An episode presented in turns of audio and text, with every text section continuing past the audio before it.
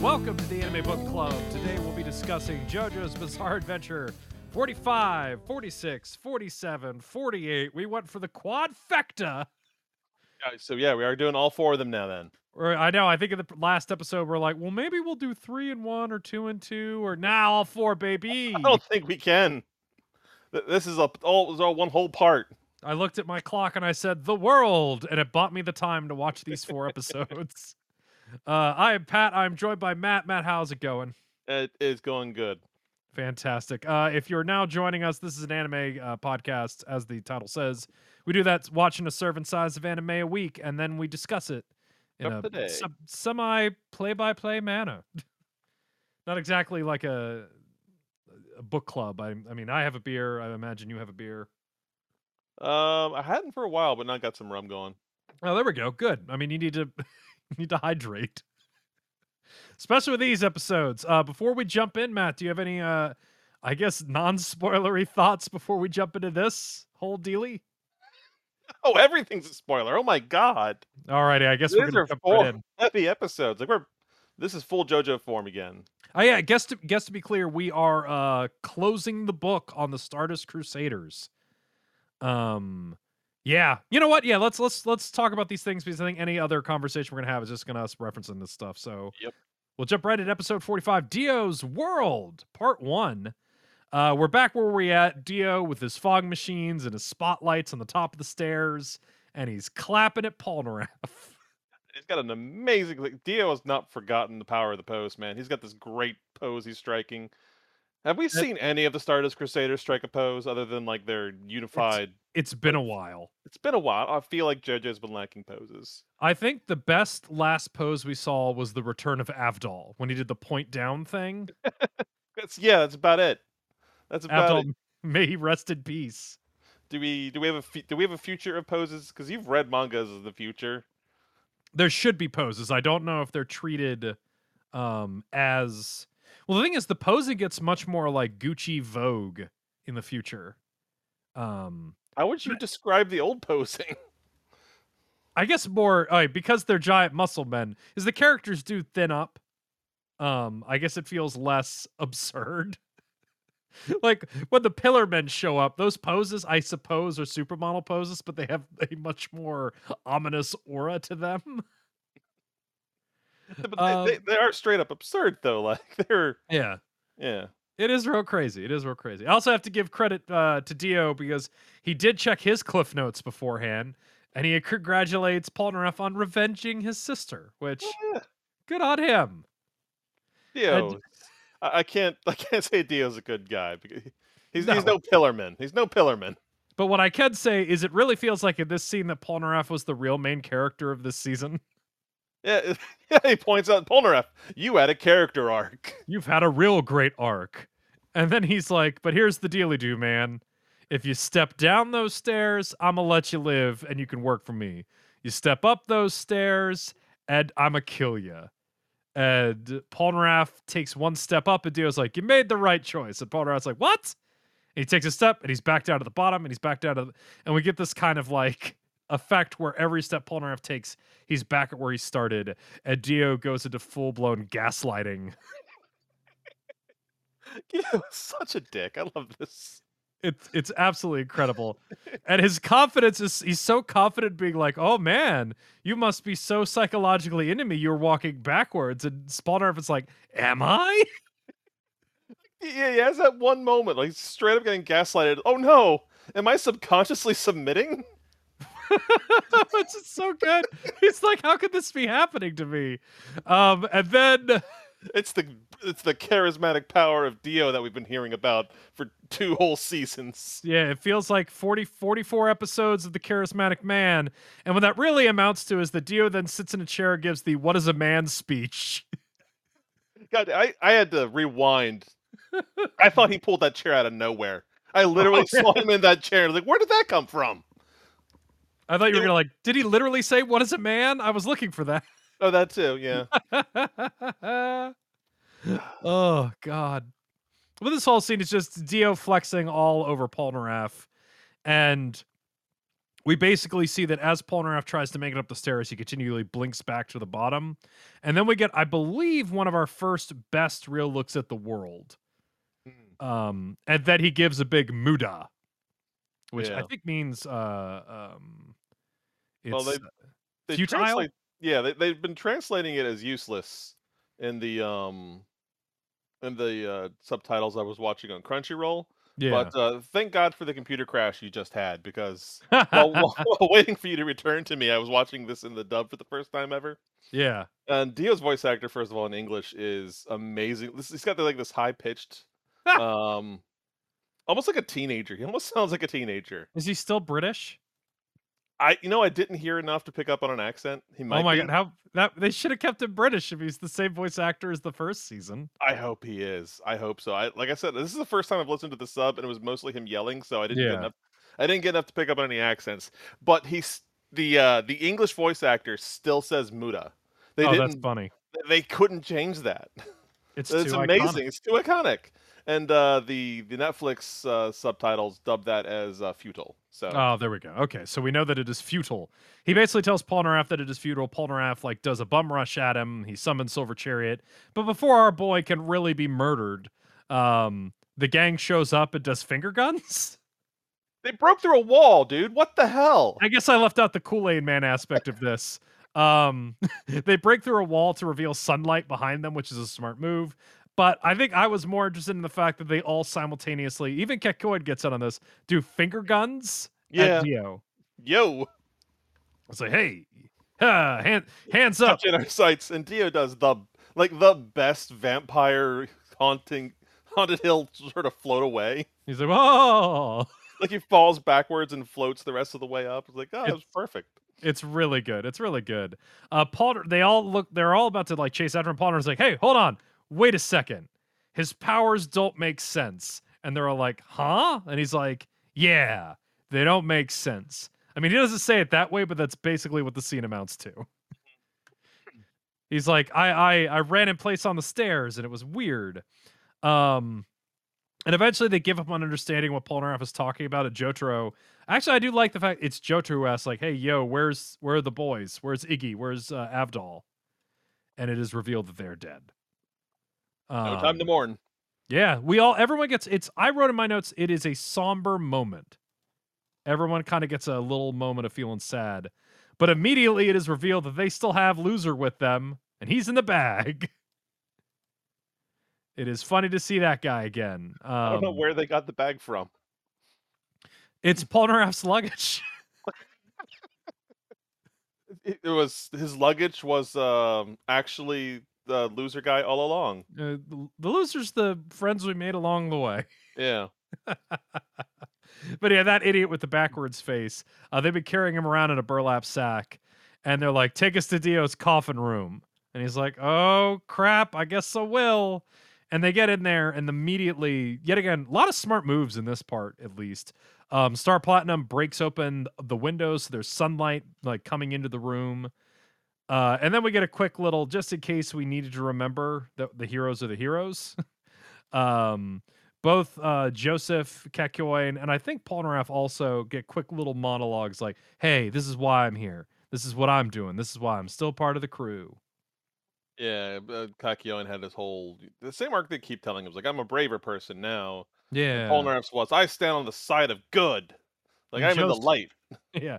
Joseph was like, "I'm gonna buy so many tape decks when I get home."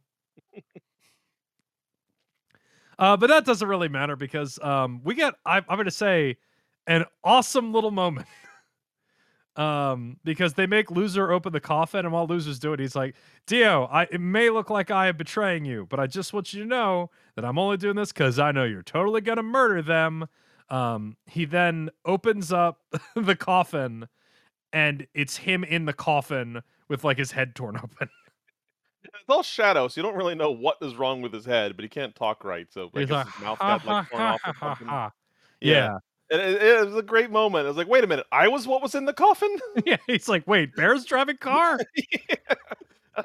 Oh, and also while he was approaching, I gotta mention this just because it comes up again. This episode and its similes. Yeah. This episode went off the deep end with its similes. Because Yeah. he's approaching Dio, he's like, as sure as a man wets himself by pissing in the wind. It's like, how much of a Oh. reach did you have to go to put that line in there? I hope you paid attention because I wrote none of those down. There's at least one more right about to come up. So uh, this episode was little absurd. It is bizarre ass comparison city. Um, Yeah. It is so odd. And they're all, I feel like, um, unfortunately accurately translated Japanese sayings. Maybe that's what it is. It's it's like it is. They they feel very strange in English at least. Because I remember we had a friend when we were watching Naruto together, and she was laughing, and we're like, well, "Why are you laughing?" It's like, well, the person actually said he's hanging off me like goldfish poop, oh yeah, I remember that. Yeah. but they're subtitling it as like, you know, they subtitled it as like a Western version of that phrase. Like, no one says that in America. And it's like, oh, so I guess maybe Netflix is just being very much like, all right, well, literal translations on all these sayings. Mm-hmm. I can't blame them too much. Yeah, exactly. Well, I mean, it's all the vampires that talk about pissing, I suppose. They do a lot of talk about pissing, don't they? Yeah, tons and tons. Anyway, uh, since they're freaking out about, uh, they see after Loser has his whole speech about being in the coffin, they all feel an absurd amount of like menacing pressure, and they're like, "Let's get out of here." That was his immediate response. to the loser being in the coffin like, "Oh shit, run!" It's like, well, it's like Jotaro even like looks behind him. So at first I Yeah. thought Dio was going to be there. It just they feel such an overwhelming sense of dread that they all just jump right out the window because they're like, at least there's sunlight there, and we get a great bit where Polnareff doesn't follow, so Joseph uses um, Purple Hermit to grab him by the neck and yanking out with him. Yeah, it's just juxtaposition. I think Polnareff feels this more than everyone else of how they're. What are we like? Forty-five episodes in, Yeah, 45, the- yeah. yeah, all towards being at this exact moment. They this is what they've been doing all of this for. They're there, and the very first thing they do is run away from it. exactly. It's. It is really funny because it's almost like Monty Python with the bunny. Like they've caught this thing and now they have to just like get out of here.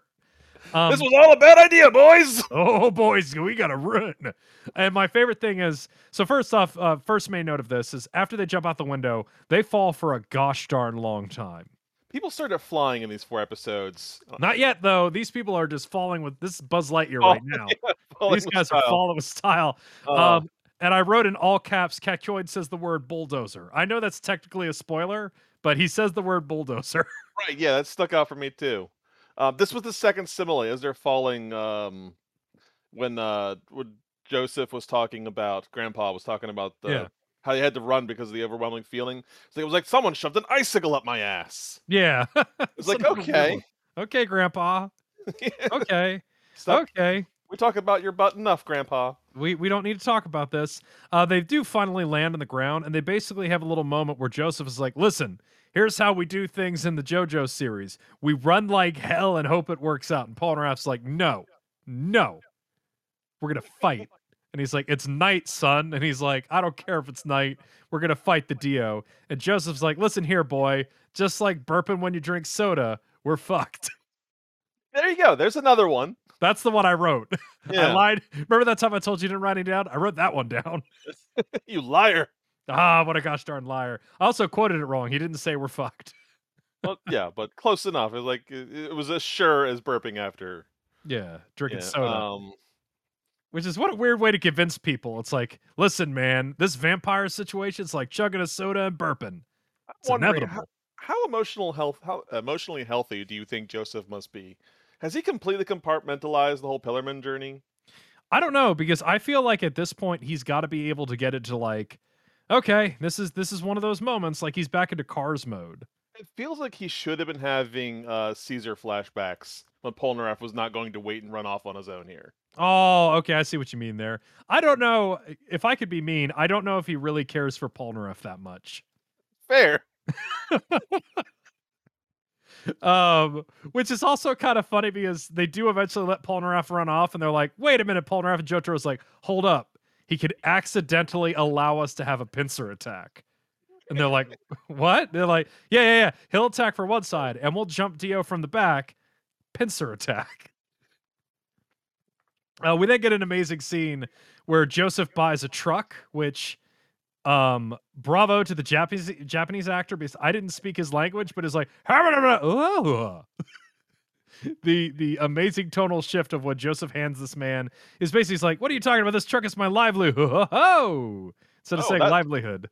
That much money. Okay. Yeah, okay. You've, so this is the second or third vehicle, maybe fourth. He bought the car to trade for camels. He bought that plane to fly. Bought or rented that plane to fly. They already had the submarine, but I don't know if we want to count that. Truck He- joins the family. Hmm. That seemed like his submarine. I well, he said he bought it off someone. I assumed it was a recent purchase. Oh, okay. what a world. What Like, what a weird amount of wealth he has. like rich oil tycoons or something like that. Yet again, I don't think this is he's spending speedwagon money. He, real estate money is not going to get you subs. At least I don't think. Maybe in the 80s, who knows? Mm. Who knows? Who knows? Um, we get an incredible swag stance shot of Dio who is wearing a cape now and is standing on the top of a building. Dio has style. God damn it. It is incredible. He looks incredible.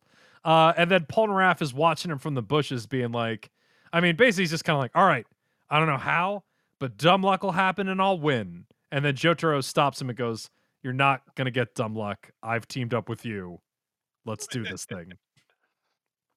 Just don't fight Dio in a toilet. Yeah, just don't. T- yeah. You know what? No more toilet callbacks. Yeah. Weird. He escaped. Was it the Magnet episode where they kept going like Polnareff is the toilet boy? Yes, it was. That's Yeah, when that. Avdol was like, "This doesn't happen to me. This happens to Polnareff." Yeah, Polnareff is the shameful one. Um, we then get if you thought that standing on top of a building wearing a cape looked cool, Dio swag walking down the streets of Cairo in his cape. Look at this hip sway he's got going. Like he's walking purely with hip. He is he is hip sway. He is how is not everyone turning heads? It is incredible. uh, he then like sees a limo, which I at first thought because, and I will admit, maybe I was just buying into the charisma of this vampire, but I thought that was his car the way he walked towards it. I mean, it, it was. I I know. It- it's Dio's world, my friend.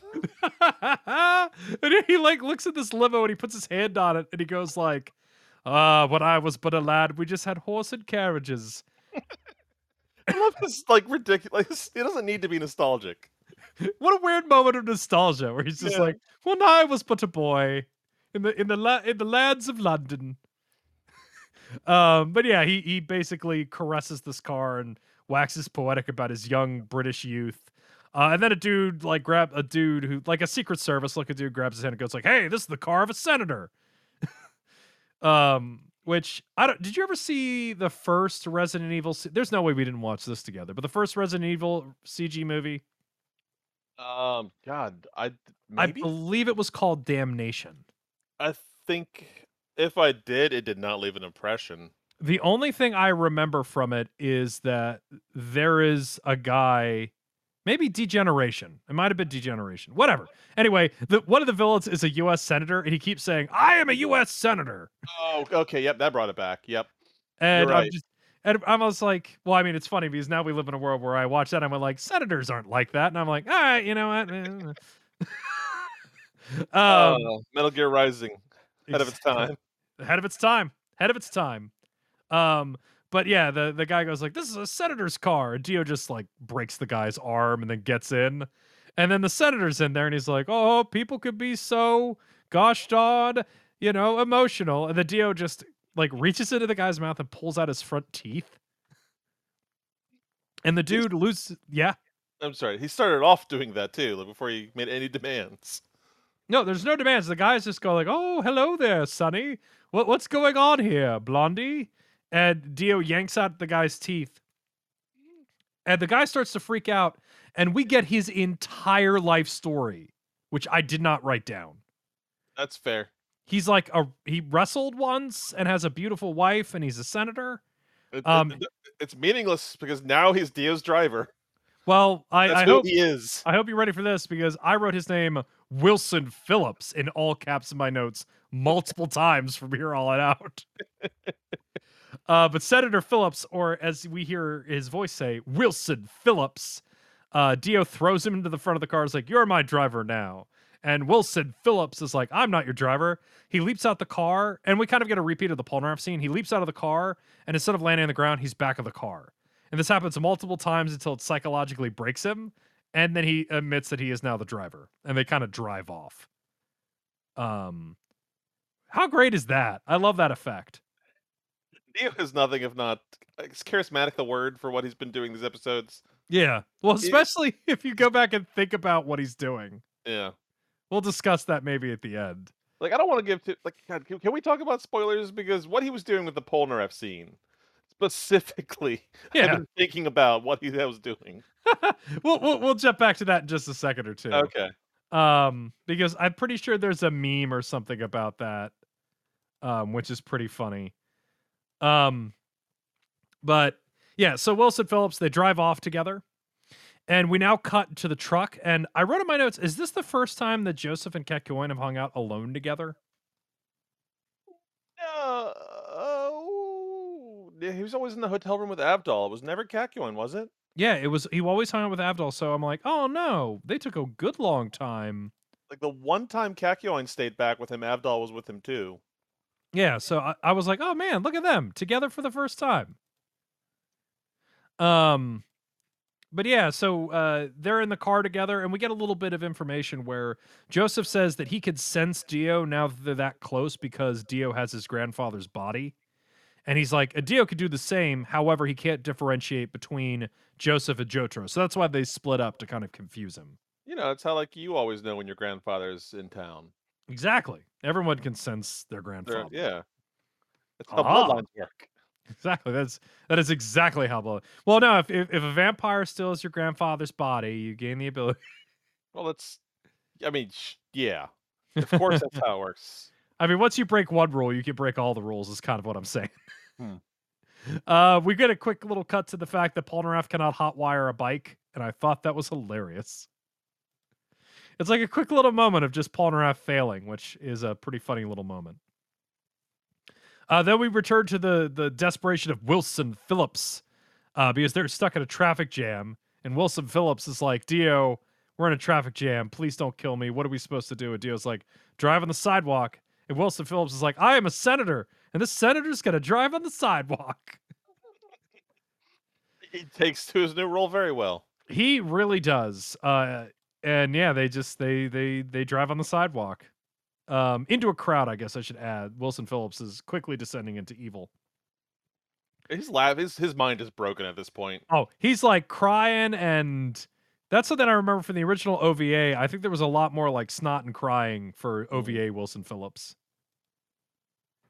Um, but yeah, as I continue to say Wilson Phillips, uh, Jotaro then is revealed to be the Fonz, as he uh, just kicks the bike and it comes to life, and he and Polnareff drive off. Um, I don't quite remember what happens, but I wrote in my notes in all caps: Wilson Phillips has lost his mind. I mean, that's pretty much the second half of the episode summed up right there. So I guess he's just driving to gackling and be like, I'm a senator. Ah, it must be a dream. Uh, we get a little bit where Dio is like, "Hey, you got to catch up with those people." It's really weird. He's just he's thinking he says out loud to no one like, "I have a short range stand. I need to get close to those guys." Uh, and then we have the awesome reveal where Hierophant Green has uh is like looking at Dio from outside of the car, and then he tries to use a uh, surprise Emerald Splash, which Dio beats with just one finger. Like I think he rico- he ricochets like one emerald into all the others, right? Yeah. Do you think he used his stand to do that? Uh, was it unclear? We don't get the sound effect, but I have to imagine like I'm not going to say that he's that it, Emerald Splash doesn't have the best track record, but I don't think they're punking him out that much. I, I I'm going to assume he used his stand. Okay. I don't know. Dio, Dio's supposed to be at the top, man. Yeah. Um, but we basically get a thing where Kakyoin is like surprised. He tries to attack again, and Dio is easily able to quickly punch him and knock him away, but it knocks him out of his range. And um he's able to kind of like make his way back. Uh he seems freaked out to uh, Joseph, but before they can really talk, they notice that the car behind them has crashed and they're like, "Oh, geez. That looks like a good thing for us." And then Wilson Phillips achieves his final form, aka projectile. Dio has thrown Wilson Phillips through the truck, and our heroes crash. Fastball Oh. special. Yeah, he fastball specials him. Senator in the air. Uh, we get a little menacing Dio walking towards the truck, but then he realizes that only the dead body of Wilson Phillips is in there, as our heroes have fled to the roof. And uh, we have a quick little beat where Kakyoin takes off his sunglasses and he goes, "I got me an idea," and the episode draws to a close. We're already at the um the credits were rolling, so we're already doing the thing where we're, we're running through credits and then doing a, a quick. The outro is uh, a different part of the song Yeah, that we've been listening to. They do that for every episode, I think. So I think we're we're almost completely done with the ending theme at this Uh, point. Yeah, no sound effects in this intro. They save it. Yep, they save it. I hope you haven't been skipping the intros. I watched it for the last episode where it happened. Uh, did you watch it for the next to last episode? No, what did they do in that one? Oh well, okay. Let's get there. I'll get there. I'll see, I'll see if Ah. you see if you noticed. I wonder if it's the same thing as the last episode because I sure as hell noticed the thing that happened in the last episode. Oh, then yes, yes, it probably is. Okay. so episode uh, 46, Dio's World, part 2. I just wrote in my notes, all caps, they be Spider-Man now. Oh God, yeah, right. Uh, these men who have often needed to use transportation and seem to have not been able to get around, both both Kakyoin and and uh, Joseph are now using their stands to just rapidly swing across the city, which is insane to me because the amount of times that could have been helpful, like like the amount of times that Joseph could have used Purple Hermit, like his Spider-Manning that he's doing now and previous episodes, would have been insane. Maybe he just figured it out now. Yeah, I guess so. They're like, oh god. Uh, anyway, we get that crazy flashback for Kakyoin. This he's like, oh my god, this makes me think about the fact that I was a weird, creepy child. No one liked me. My parents thought I'd never have friends. My parents like it was a teacher or or like a guidance counselor was like, listen, your boy's not like awful, but he's like a big nothing bar, and he sucks. And like Kakyoin heard him say that, and like, I don't know. Kids have address books. It goes on for a while. The main thing is is that um he's had his stand since he was a ba- since he was a little kid, and it made him feel like a freak, so he didn't make any friends. Yeah, like no one could see his stand, and it upset him. But all the all the group could see his stands. Now he likes. He feels he feels like part of a group now. You feel real. He's just like, oh my goodness, I could have. I now finally, for the first time ever, have friends, and I'm so excited for my nice long life of friendship that I am about to have. um, but yeah, we get that, and then he goes into motive where we get flashback scenes where he's like, ah, then I gotta fight Dio because of this. Uh, we cut to boys on the bike. uh, Polnareff and uh, Jotaro find the crash, and Jotaro immediately, like Columbo style, is like, you know what? They must be on the roof. like, not even a second goes by. Uh, it's hard to miss Dio because now he's glowing like a DBZ character and literally kind of like hovering. Was he glowing already? he was already glowing with an But- aura. I had this weird moment. I think I think it was at the end of episode three where I finally noticed. Wait, has he? How long has he been glowing for? This is the first time he glows. I've just been accepting it for so long. It's like, wait a minute. like That's- it came out of nowhere. Like it is straight up Super Saiyan. yeah, was he's it- got a DBZ aura. Was he floating in this episode too? He's light. He's light floating, so he's like doing like um jumps that go longer than they should.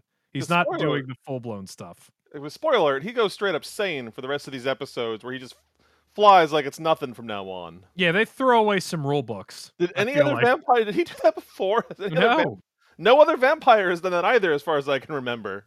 I he feel these next couple of episodes are amazing in the fact that it just like you could hear the paper shredder running of all of the rules that are supposed to be established. Like, yeah, Dio, Um, Dio can fly now. What of it? yeah. So it's not even Dio's stand related. It's just Dio related. yeah, Dio's just flying now.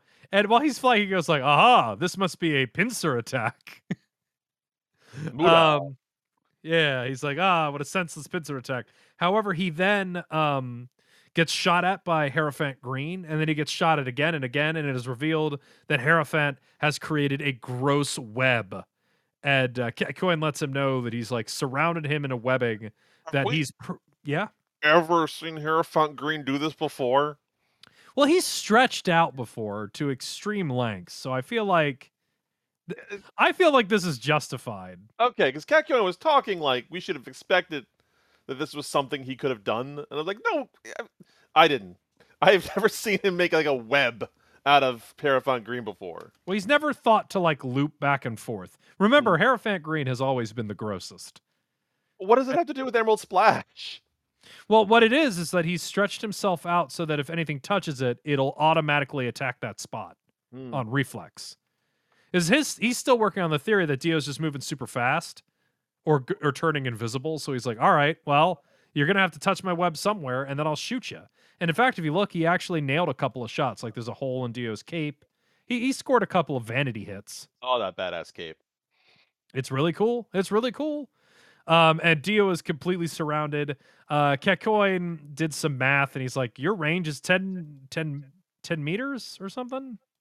Because they use the metric system, so it's got to be meters. So he's like, Yeah, you have a 10, ra- 10 meter range. Well, guess what? I'm shooting you from 20 meters in every direction.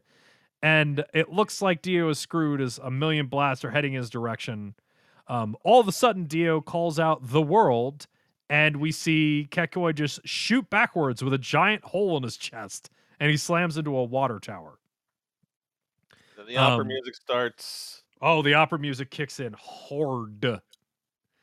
Um, and Polnareff kind of lets us know immediately that, um, to summarize it, he's paralyzed. He's gushing blood out of his chest. He can't move. He can't speak. And uh, as he begins to die, he looks up at a clock tower there nearby, and he goes, "Huh, must be midnight in Japan." And he's like, "Oh man!" And he starts thinking about his parents, his parents who thought he was creepy when he was a kid, and it makes him start thinking about like math and stuff like that. um, and he's and he really starts like just trying to do the mental geography and the mental gymnastics of figuring out how Dio works. Uh, we cut back quickly to Dio, who's like, Joseph, you're next. I need your blood. Hand over your blood. He shows his scar again to him like it's fun. Like, see the scar? See the scar and the star tat, the star birthmark. Hmm. Hmm. Um, and then we cut back to Kakyoin, who basically goes like, "Well, the only way he could have done this if he could have stopped time." And he's like, "Oh crap, he could stop time."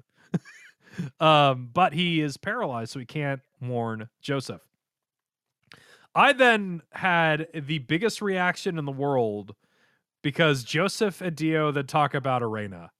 Oh god, yes, yes. I was freaking out at that too. I had such a huge freak out about that. It was absolutely incredible that he said that.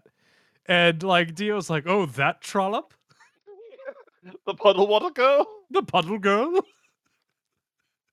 um but yeah, Joseph is basically like, oh, I'll I'll get, you know, revenge on you for Granny Erina.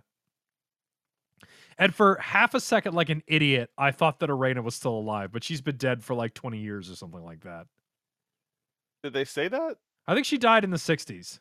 I know they already said she was dead. I'm just wondering why you're saying that right now. Did they reconfirm she's dead? Well, no, they said when she died in the end of the second season.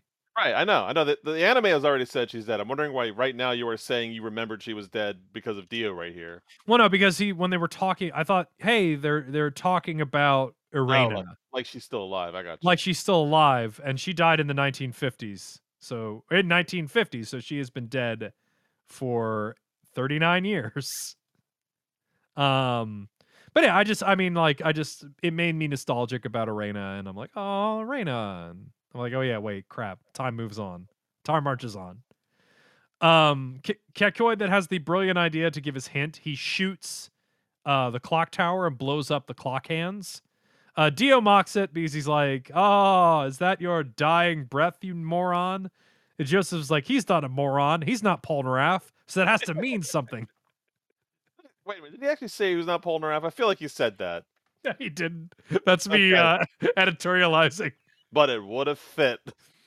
Like Polnareff would have really done something dumb with his last breath. That's not Polnareff. This has to mean something.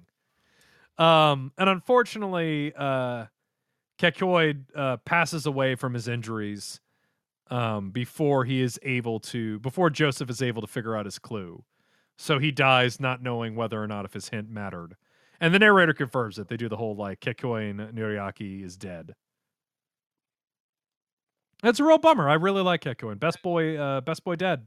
Like he was important in the fight, but it almost feels like he didn't get the send off he deserved. Yeah. Um, well, they I feel verbally they try to make good on that, but he himself, I just it really made me sad that he died before uh, before Joseph yelled out loud, "Oh shit, he can stop time." um, but yeah, we then uh after he dies, we see Joseph combine Hermit Purple and Hamon, which made me super excited, and we get some more Spider Spider-Man style swinging. Yeah. And while he's Spider-Manning, he figures out Kakyoin's thing.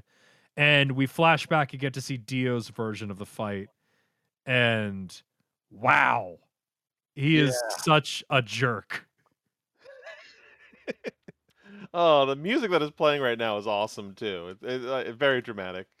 It's super dramatic. He you see him freeze time and he cuts it's him slowly moving forward. He's moving debris out of the way and the world is slicing the the tendrils of Purple Hermit, which made me realize that even if he hadn't done the next thing he's about to do, all of that had to have done damage to Kakyoin as well, having his stand ripped to pieces. Oh yeah, I didn't think about that because it is the stand. Um, he basically like walks up to Kakyoin frozen in time. It's like, boy, you're frozen. You don't even know this is about to happen to you. And even though it's still censored to a degree, you do see that the world like punches a hole right through the stomach of Kakyoin, like right through the back. And we have this awful moment of like frozen in time face Kakyoin, not knowing what's happening. And Dio is openly mocking him as like this massive wound is just lingering there. Um, it's a real messed up scene. Dio is super villainous. Now that we know that he can stop time like this, I need to go back to the Polnareff scene. in the oh, beginning of the please do. Episode. So what he was doing was he was stopping time, walking down those steps, picking up Polnareff, and moving him back a few steps. Yeah, Okay, so there are stuff. Okay, someone had to. I yeah, sent you a meme. Thank you. Like I, I, I need to see this animated because it has to be the most ridiculous looking thing to see him constantly picking up Polnareff, carrying him back a couple steps, and then walking all the way back to the top of the steps and resuming his pose. it's so funny. Um, and the idea of too with like He's so dedicated to being a dick right there. It is hilarious. like Wilson Phillips, like he had to have, um, he had to have grabbed him, like opened the car door, and like put it back in there, closed the car door, sat in the back. Uh, do you think he's? I could hear him sighing when he does it for like the fourth or fifth time. He, Zawudo, Yeah. do it again. I don't know. Boy, this guy really won't stop giving up. I sent you another one. That's I think kind of what you're thinking. Yeah, Um, but yeah, it's just the Straight idea. down the steps. It's just so funny the idea that he was picking him up and putting him down.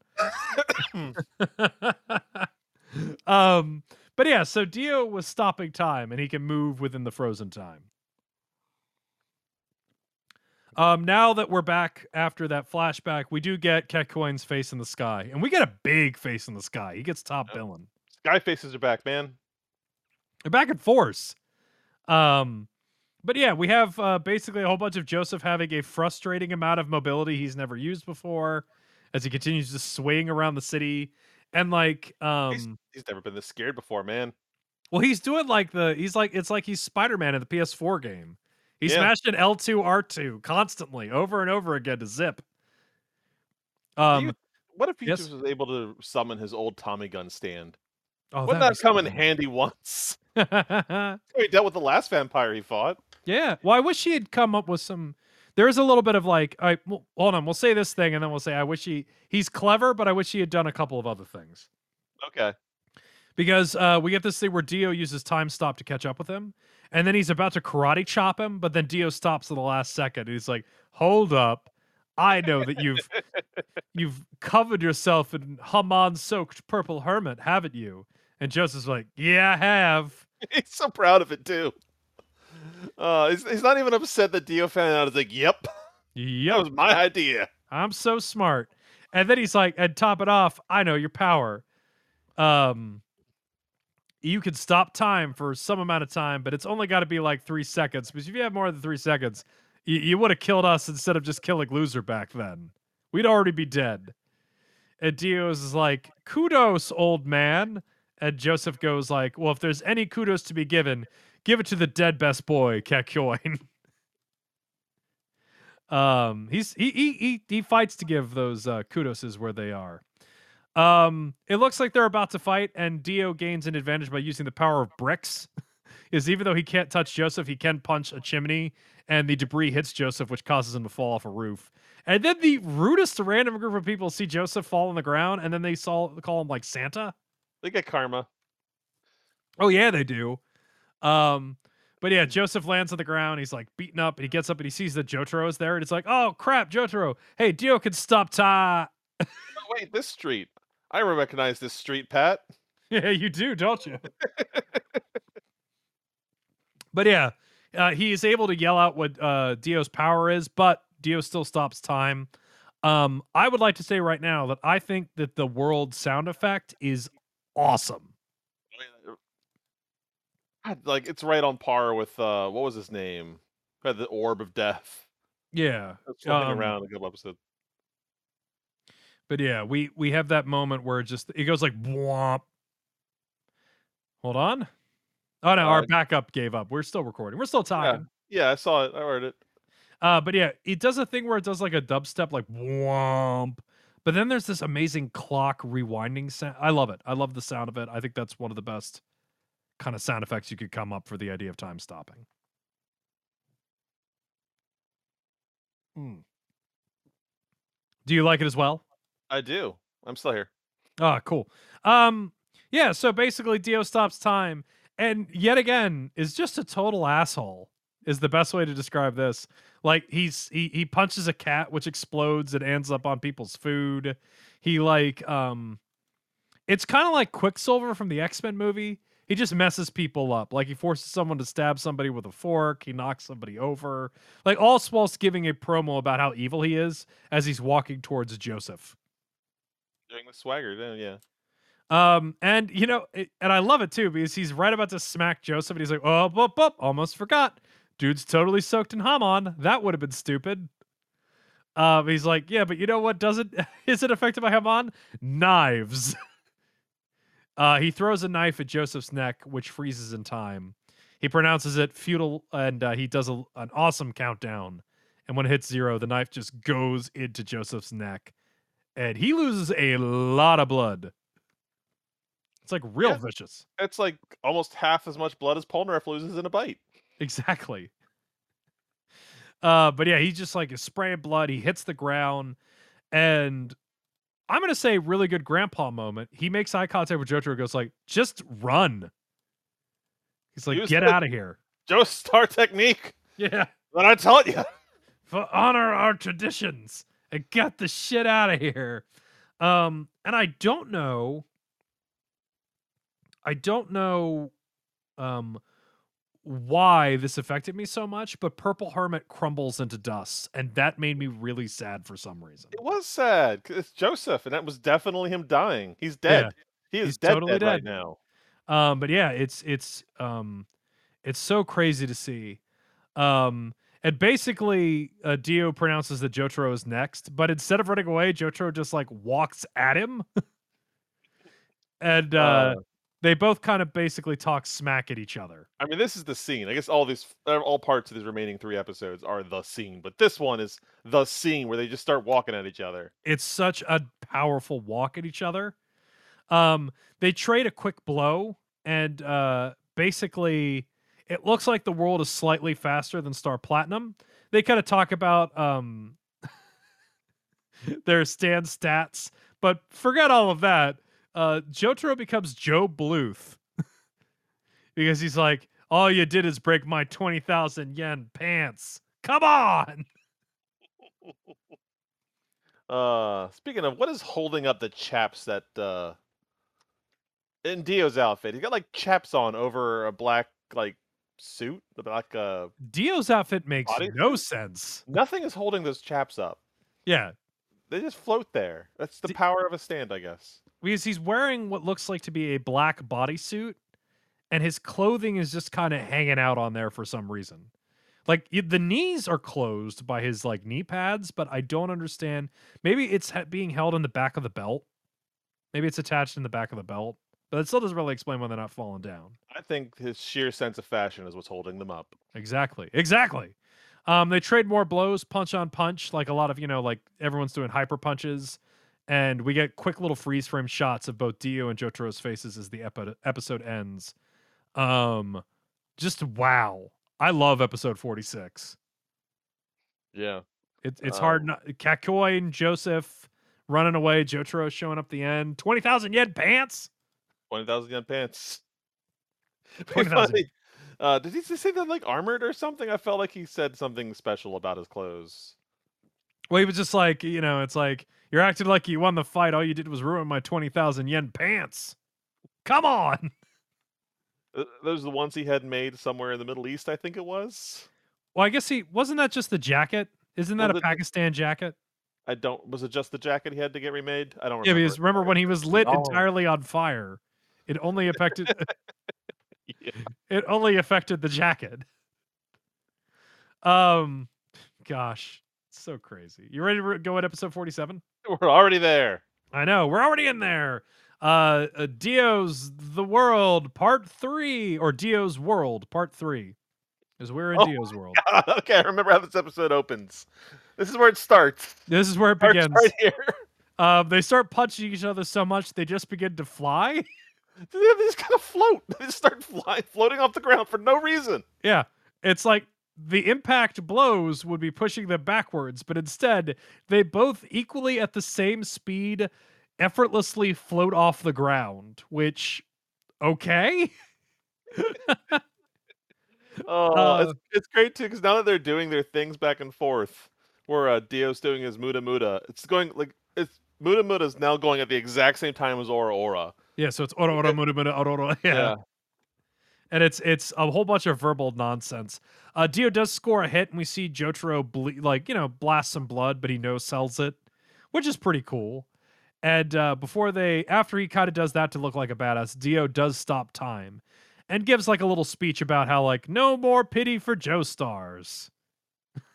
That's the number one rule, Matt. No pity for Joestars. Yep. All right, now so we go straight into the. Did you watch the intro credits? No, not for this episode. But does the same Ah. thing happen as the last episode?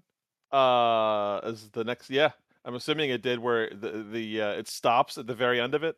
Yeah, the song stops. Yes, it starts here. They do it in this one. Oh, that's so great. There's I- no sound effects prior to it, but at the very end of the intro credits, where normally it would be the two singers doing their ora ora back and forth with each other.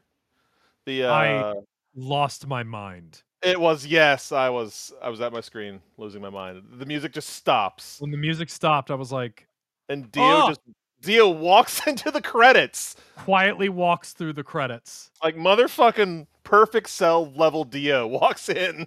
You're just like, was he always there? and it just walks past stop top time frozen Jojo. And then they then Dio does the uh the ora ora exchange with him instead of the It's- singers. It's so good. It's so incredible. Um, but yeah, yeah, Dio has stopped time. No pity for Joestars. And as he approaches Jotaro, Jotaro's hand slightly fidgets, and Dio freaks the hell out. I love it.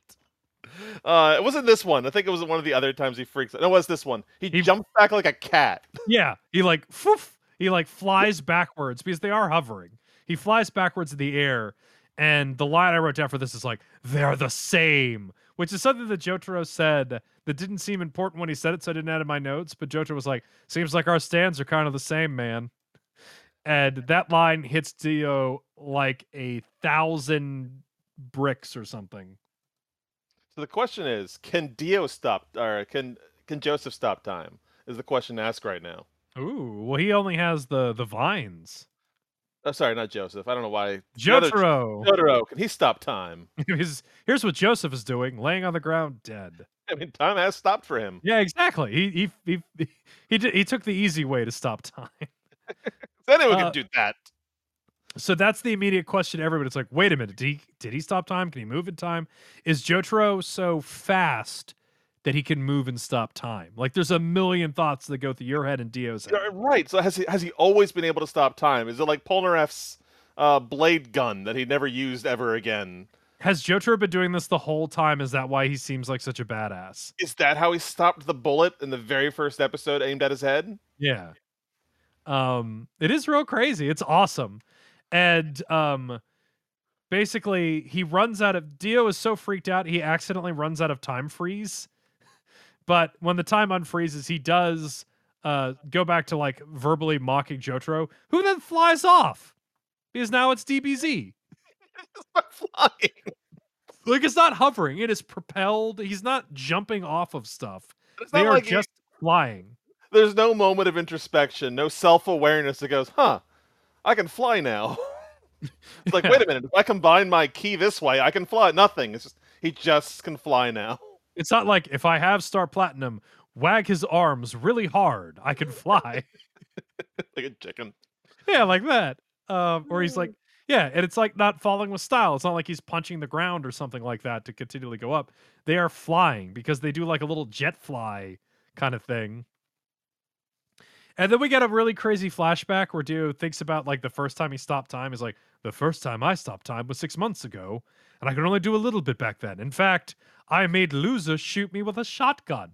With no shirt on. Well, the old lady watched. It's It is important to mention he does not have a shirt on. Yeah, he doesn't have a shirt on, and he basically goes like, "I could only." So this whole scene is bullshit because he's like, "The first time I stopped time, I can only stop time for a briefest of moment." But then he gets shot by a shotgun, and then he has enough time to not only like stop the bullets, but like marvel that he stopped the bullets, have the world pick up one individual bullet, look at it, laugh, not get out of the way. It's like it looked like he stopped time for longer than a brief second. This couldn't have been that long ago either, because what's her face is there, Enya? He said And six months ago. Oh yeah, but she's already got all the holes on her from when her son died. Yeah. Well, he said he, he got it six months ago, so that's when Star Hmm. Platinum awoke. So he gained Ah. the powers the same, which I think is like I think one of the foreshadowing kind of things. He gained the ability to stop time when Star Platinum came into the world. The exact it's like poetry.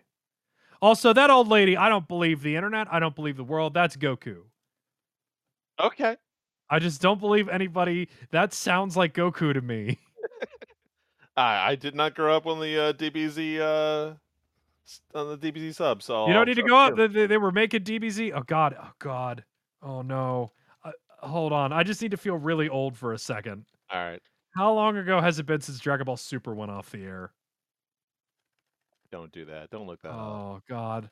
I was like, you know, when Dragon Ball Super went off the air last year, 2018, March 28th, 2018. It's more recently than I thought. Really? Well, Dragon Ball Super aired from 2015 to 2018. Okay. Um, oh my god, it's been that many years since Dragon Ball Super was on the air. Anyway, old lady Goku is something that is still happening in this day and age. Um, and this lady sounds like old lady Goku. Anywho, she gets really turned on by him stopping shotgun bullets, and he's like, "That's right, I did that. I'm number one. I'm the best." He gives himself a little motivational speech, and um, Oh, oh, hold on. She says something like really important at this moment. Like all he's got to do is believe that he can. Yeah. Which I guess I should have written down. But yeah, It she comes, gives it, it comes up later. Yeah, she's like, You just need to believe in yourself and anything is possible, Lord Dio. Um, which is a, a pretty crazy thing to tell people, but you know what? Hey, Like, oh shit, the shotguns didn't kill him. I mean, of course not. he must be a god. How embarrassing would it have been if he had like I know he would have survived because he's a vampire, but like if loser had shot him and he had to like get back up That's right. There's no real tension in that scene. He would have been fine. like loser's thinking in his head is like, oh god, if I hit him, he's gonna kill me. Oh god, if I hit him, he's gonna kill me. He's just gonna rip me in half. Oh no. Oh boy. Oh loser didn't think this was gonna happen. um but yeah, it's it's a crazy little flashback. I mean, it's it was funny to see old lady again. I'll give her credit. Her unending love of Dio, for whatever reason, I don't think is silly. Or I do think is silly. Charming is the word I think I'm looking for. I am. I don't know if there's going to be any payoff for it. I'm expecting there to be a little more to her in future JoJo's, just because she was the one who helped him unlock his stand. So I'm mm-hmm. assuming she knows more about stands than we know in this season. Hmm And whatever that knowledge is, I'm assuming comes from future seasons. We will see. Okay. We will see. Um, because we are done with this season, so the world is our oyster. Exactly. We are done with this now. Exactly. Um, basically, we get another time stop, and uh, Dio comes at Jotaro, and he sees that Jotaro's moving, and then he starts laughing like crazy because he's realized that Jotaro stuck a magnet on him at some point. 40 chess. For This is, the, this is the first move for what is going to be for the next two episodes. We're still in episode three? this is episode Oh three, dude. This is flying by. Yeah, flying by. They just start playing 40 chess for the remainder of these two episodes. I didn't mean to do that pun. I got you. Oh, that was pretty good. Right. Uh, but yeah, this is move number one. 40 uh, so move number one dio is like oh you put a magnet on me you faked your movement you fool that's great well clever for you but i'm going to kill you now. So he goes in to chop jotaro's basically his he's got to karate chop his head off. But right before he does that jotaro looks right at him and star platinum appears and punches dio through the stomach. So he planted the magnet to trick dio into thinking he was faking that he could move in frozen time. And Dio is punched so hard he starts speed wagoning his own predicament. Where he's like, "Oh my goodness, you were only faking that you were faking." Ah. And we get the old lady, uh, who we immediately just heard. We get a flashback to her talking about belief in himself. Uh, we get a great moment where Dio then falls to the ground, lands into a jewelry store, and his leg gets blown off. You got hit pretty hard.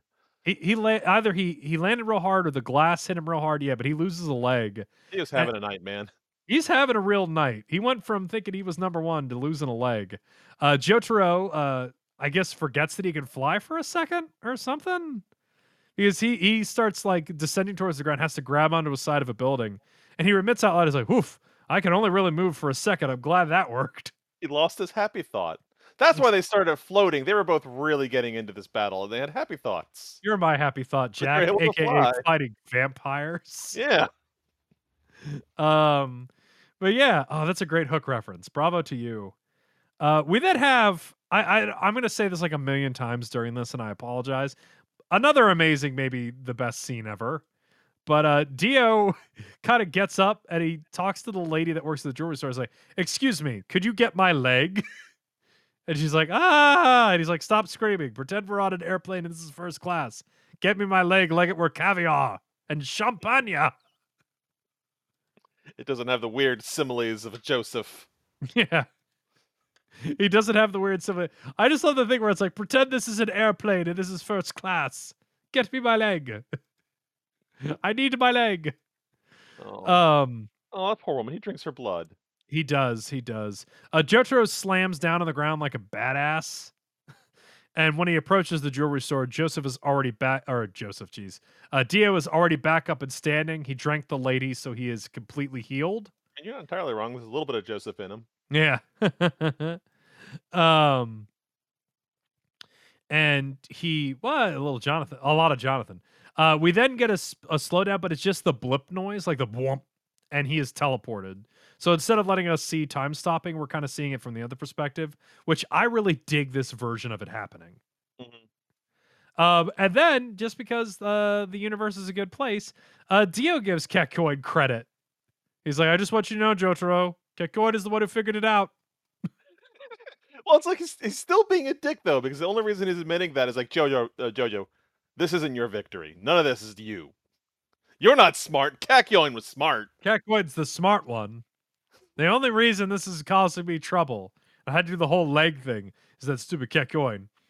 And Dio, in my notes, I call it blipping. Oh So yeah, I'm- the little just- bloop. These they don't play the full sound effect. So he Yeah. blip teleports and, and moves around a couple of times.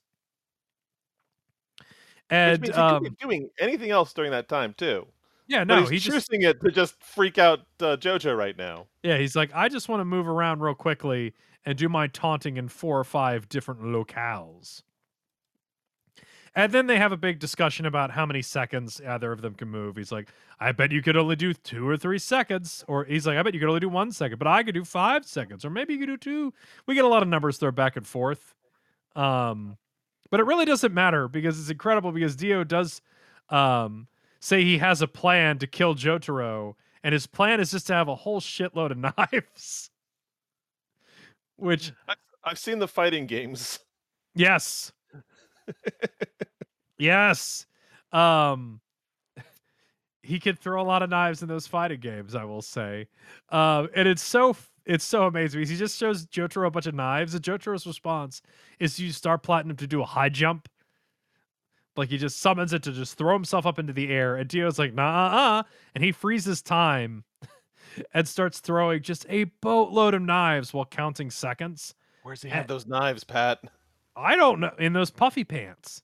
Uh, Yeah, maybe that's what's holding them up. His They're puffy just pants. filled with knives. uh, but yeah, he throws a whole bunch, and Jotaro is basically surrounded. He's counting down to the amount of time he has.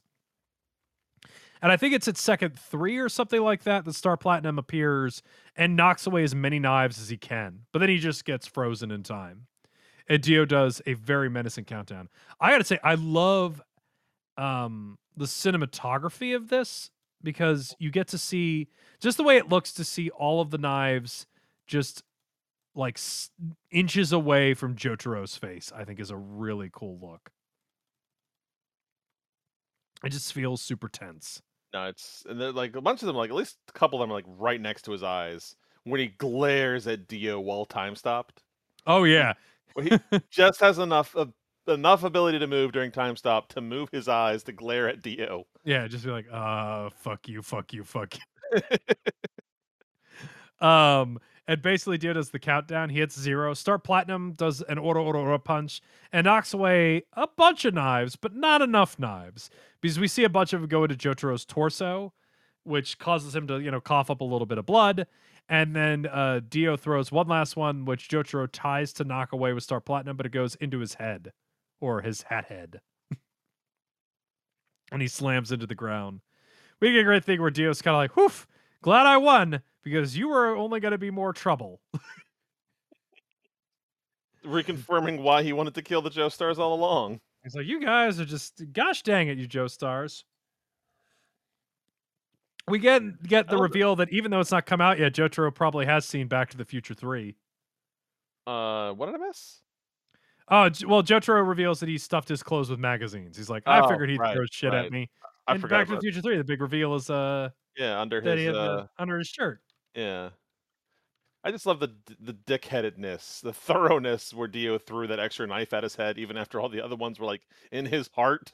Yeah, he's like, uh, they're all yeah. Back to the Future Three came out the year after this would have happened, Okay, so so someone someone in the streets saw this. Exactly. like, wait a minute. Hold on, it's like why do they- On these kids are gonna love this.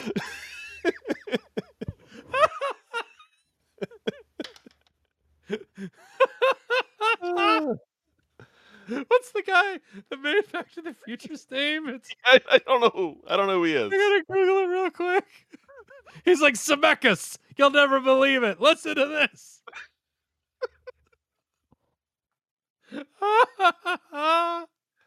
Ooh.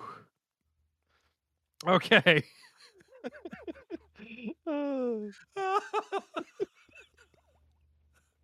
okay. That's that is a pretty good accidental moment. Anyway, yeah, I'm back. I'm back. Okay. Yeah, Jotaro's laying on the ground. He's revealed that he has magazines stuffed in his clothing. So the knives And his hat. and his hat. Like Apparently. in his hat. So he's not dead. Uh, but he's like, boy, I hope Dio doesn't know I'm dead. And the Dio comes ground down to the ground. Is like, you know, you can never be too careful with those Joestar bodies. um, and he like he grabs like a, a stop sign or a wrong way sign and is like, time to cut off his head. And he starts approaching it, but then Polnareff, a wild Polnareff appears and he stabs Dio right in the dome. Did you forget about me? Everyone forgot about Polnareff. he hasn't really been involved in this fight since he kept getting carried down the stairs. He's like, I'm the only one that they can't conceivably come up with a reason for having flight. So I have been hustling ass to catch up with everybody. but yeah, he appears and just um, stabs Dio in the back of the head. And it looks like a great shot. And I got to admit, I've completely lost script on uh, the vulnerabilities of Dio at this point. Uh, I guess it didn't destroy enough of his brain to kill him. Yep, because Dio then stops time, and he like slowly yanks his head out of it, and he literally he he he pulls his head out of the blade, turns around, punches Polnareff a good one, I mean, and then goes like, "If you had just given it a little more oomph, you would have killed me." yeah, back in the olden days, like one of the first things that had to happen to him was his head was split in half, and it wasn't enough damage to kill him. Yeah, so it's like I don't know why they. Just pushed it seem back together. Yeah, it's it, it is a real crazy thing. But yeah, so basically Polnareff is knocked away, and we have this great moment where like Telltale video game style Jotaro's like, all right, I need to keep playing Possum.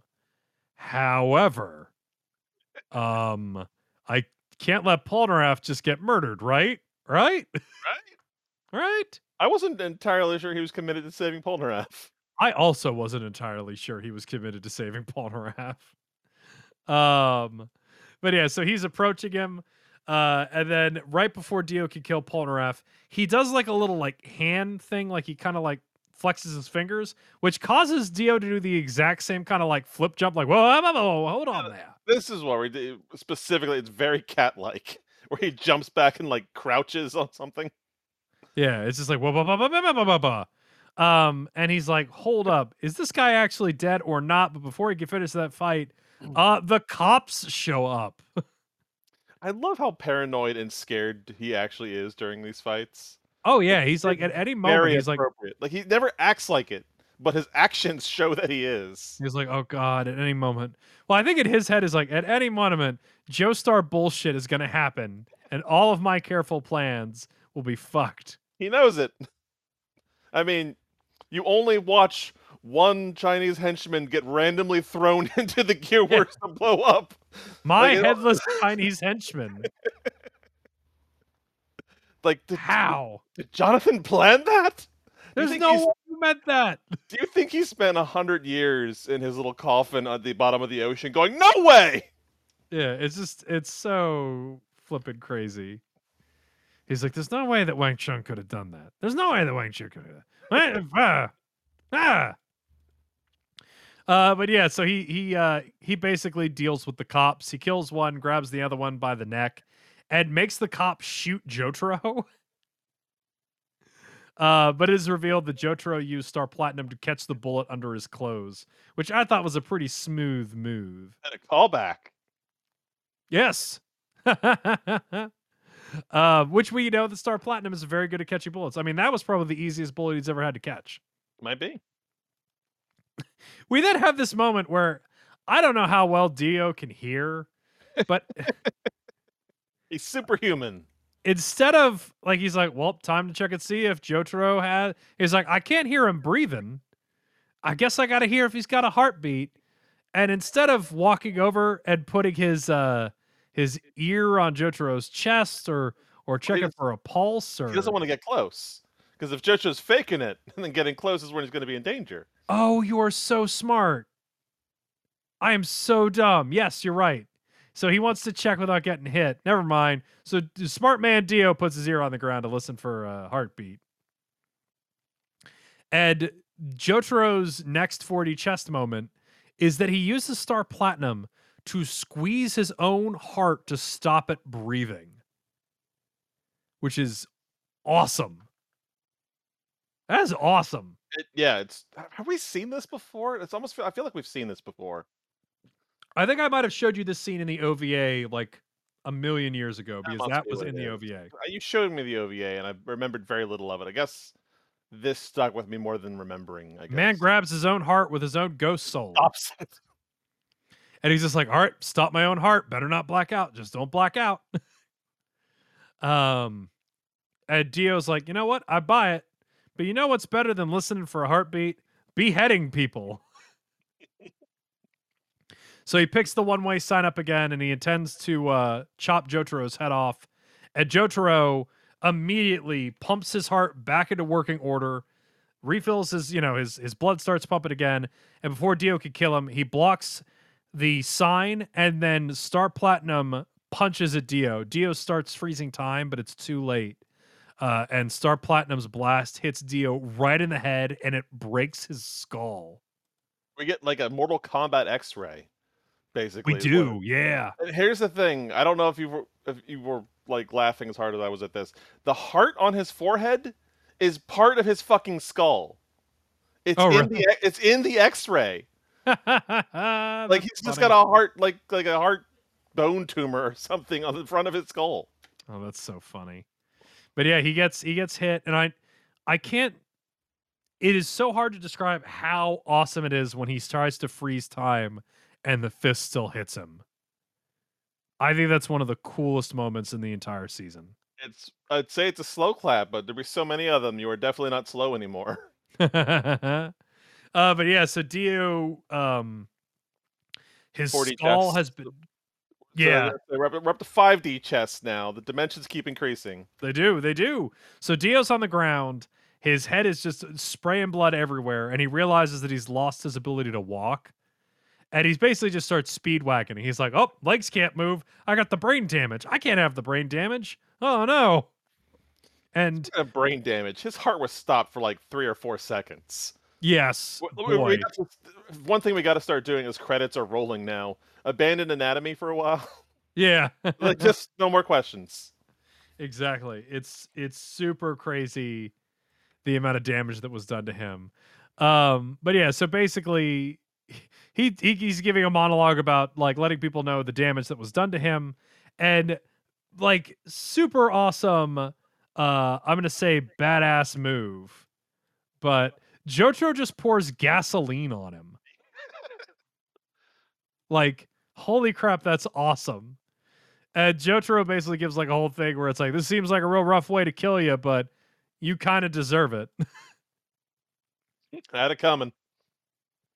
Um, but yeah, so Dio is like before Dio could be lit on fire, he starts laughing, freezes time, and then like Commando crawls through his own blood to grab onto the back of a car, unfreezes time, and lets the car drag him away. Um, which I I thought was pretty good. I thought that was pretty good. Pat, you know what one of my favorite scenes from all of I think Stardust Crusaders might be? Uh? It's when Iggy was fighting uh, Pet Shop, Yeah. and Iggy has to dig away. and I love that because it happens again. yeah it's it's so good it's so good him dragging away um D- uh, joseph or jotaro i mean jotaro has the best kind of response to this is he just uses um he pulls one of the knives from his chest hands it to star platinum star platinum fires it and pops the tire um from i know what i know what you're referencing i'm sorry i should have gotten there quicker No problem. um, we you were like one second ahead of it. Uh, he pops the tire of the car. Dio flies off. He sees a manhole and he like ru- he walks over to it. Tries he opens the manhole and oh wait, Jotaro is in the sewers. How did he get there? like this is him admitting he can stop time, right? Isn't it? Like Like that's bananas. he didn't teleport. He didn't run there. Like he wasn't running really fast and then like slamming the manhole behind him. He had to go down another manhole and then like run under that manhole. Oh wait, this is what he was doing while no no no, no because yeah no because he had to be there to throw the knife, so he couldn't be doing it while uh while Dio was crawling away. I I it breaks my brain, but he was under there. It was just awesome. Like this broken, terrified, scared Dio opens the manhole and Joe just like yo. Yo, Like- hey, Super Saiyan Jotaro's down there. He's Yeah, got the aura. There. Um, he's right about to blip again, but instead of blipping, Jotaro gives him an ora, ora, ora, which is awesome. The music is playing; it seems great. And then this like completely pulverized, beaten, and desecrated-looking Dio that yells, "I, Dio, have outsmarted you." Because for whatever reason, the ora ora always ends in like sending people flying. Y- Yes, the Team knockback. Rocket. Yeah, Knock- Team knock- Rocket is one. The knockback is a is a detriment, my friend. I wanted the stage. I wanted the stage ender. So en- Um, enter 60 chess move. Oh my god. So yeah, this one's yells, bullshit. This one's absolute bullshit. this one is horseshit. He's like, "Don't you recognize this street, Jotaro?" and not only has he ran back to the street that Joseph is on, but Jotaro hit Dio the exact amount of distance he needed to hit Dio to land next to Joseph's corpse. Bananas. 6D chess. Dio planned all of it. Um, and Dio drinks the blood from Joseph. We know that he needed Joestar blood, and he reaches his final form, and the episode ends. It's like, yeah, I per- I would straight up call this like perfect cell or like perfect. uh This is perfect Dio. Yeah, it's a perfect cell kind of moment. His face has changed. It doesn't look like him anymore. He's got green lips. I think the bone structure is different. Yeah, he definitely looks a different. He he's he's meaner looking. He's got a mean look. Yeah, Um, very angular. super angular. Um, and his hair is sticking up now. Very, very It's like- It's like sh- it almost looks shorter, to be honest. that's yeah, it kind of does. I get where you're going from. He lost his jacket. Yeah, his jacket's gone. His hair, his lipstick. I don't know. Dio is Dio looks slightly different, and it's it's crazy looking. Hey, Pat, Um, speaking of bullshit. Yeah, Oh wait, we're not even we're not even at the end of this episode. We're not at the beginning of the next one, are we? we're about to hit the beginning of the next. It's hard to tell because the credit there was no, there's not even any like black screen at the end of it because it was straight up credits and this and then the episode ended. Yeah, I mean, th- well, that's the last note I have for this episode is that he has reached his final form. Um, do you have any thoughts on this, or do you want to just wrap up this the show? I, yeah, wrap it up. I'm already in the last one. It- how insane is that? Um, yeah. So episode forty-eight, the faraway journey. Farewell, friends. You you would assume from that title that this is an episode about saying goodbye and wrapping things up. It's, but no, we're still fighting Dio. You would think. Uh, I love the fact that in bold, in all caps, three exclamation points. My notes begin with Dio has a new hair- haircut. I guess I didn't notice in the last episode. uh, Joseph Joestar Blood does a body good. Uh, Dio is so hyped about how powerful he is that he immediately starts like clawing and tearing at himself to show how much his healing powers are. I assume it was to show off his healing powers. I But he just starts- just ecstatic. but yeah, he he claws open his own head and does a whole bunch of damage to himself, and it looks really really crazy. He's just like, "Yeah, I'm doing great. I'm awesome." Um, and then he proclaims that he will end the Joestars. And after he says this, a dust ghost of Joseph appears, and um, he this goes on for a while. I will say. um, uh, he, co- he he he's uh, ghost of Joseph Joestar gives uh, Jotaro some advice. He gives credit to Kakyoin again, and he's like, "Hey, listen, Dio might do something." Yeah, It's like another dust ghost, but there's no dust this time. yeah. The dust mag. It- It somehow he somehow summons dust. And this one talks. Talks a lot. This oh, look, he can- he talks more than he did when he was alive. This is the most. This is the longest conversation Joseph and Jotaro have ever had. Um, but yeah, he gives. He's like, "Hey, listen, keep in mind that Kakyoin, he was right to let us have this piece of knowledge, so don't waste it. And by the way, Dio's probably going to do something messed up to my body. Don't let that piss you off. He's trying to piss you off. And uh, you know, hey, things are keeping it going, and it just goes on for a while. Like I almost feel like there's a fake out where like he turns and turns back and turns to go away. Like I wrote in my notes twice. It's like, wow, this is going on for a while. It does. Ghost Joseph makes a meal of it. He talks about how the, he talks about how it's been a fun journey, Mm. and he's gonna say it. Uh, um, I mean, he I mean, talks what- about it being fun, Yeah. and I gotta say, what point exactly is he gonna remember as fun? Because this I mean, all the times they made fun of Polnareff. I guess yeah, that's that, that was the fun part. They got they gotta Hey, remember gotta- that one time that he thought that he got a great deal on falafels? Y'all remember the time Polnareff licked a toilet? Yeah. Ah, Remember good times. Was it falafels? What was it? What did he what did he buy from Steely Dan? Where Steely Oh, Dan knew um, the uh, standard price of falafels. It was like a doner kebab, I thought. Oh, it might have been a kebab. Yeah, doner kebab. God, that episode was so stupid. I love that episode. Why did he have fun? Remember that time I bought a car in front of people? He flew a pl- he got to crash another plane. There you go. He got yeah another Another not long of the Jotaro was like, "Did I just imagine that?" did he? Because this scene is It is a bullshit makes scene. no sense. And uh, hey, hey, hey, look at me! What? Ha ha ha! And then he drinks Joseph dry. That's exactly what he does. like like like uh Joseph basically becomes mummified and Jotaro's like you know I know that ghost just told me to not lose my cool but I have lost my cool You know what I thought he was doing for a second, and I, I am shocked that this never came up again after season one. He's a he's a necromancer.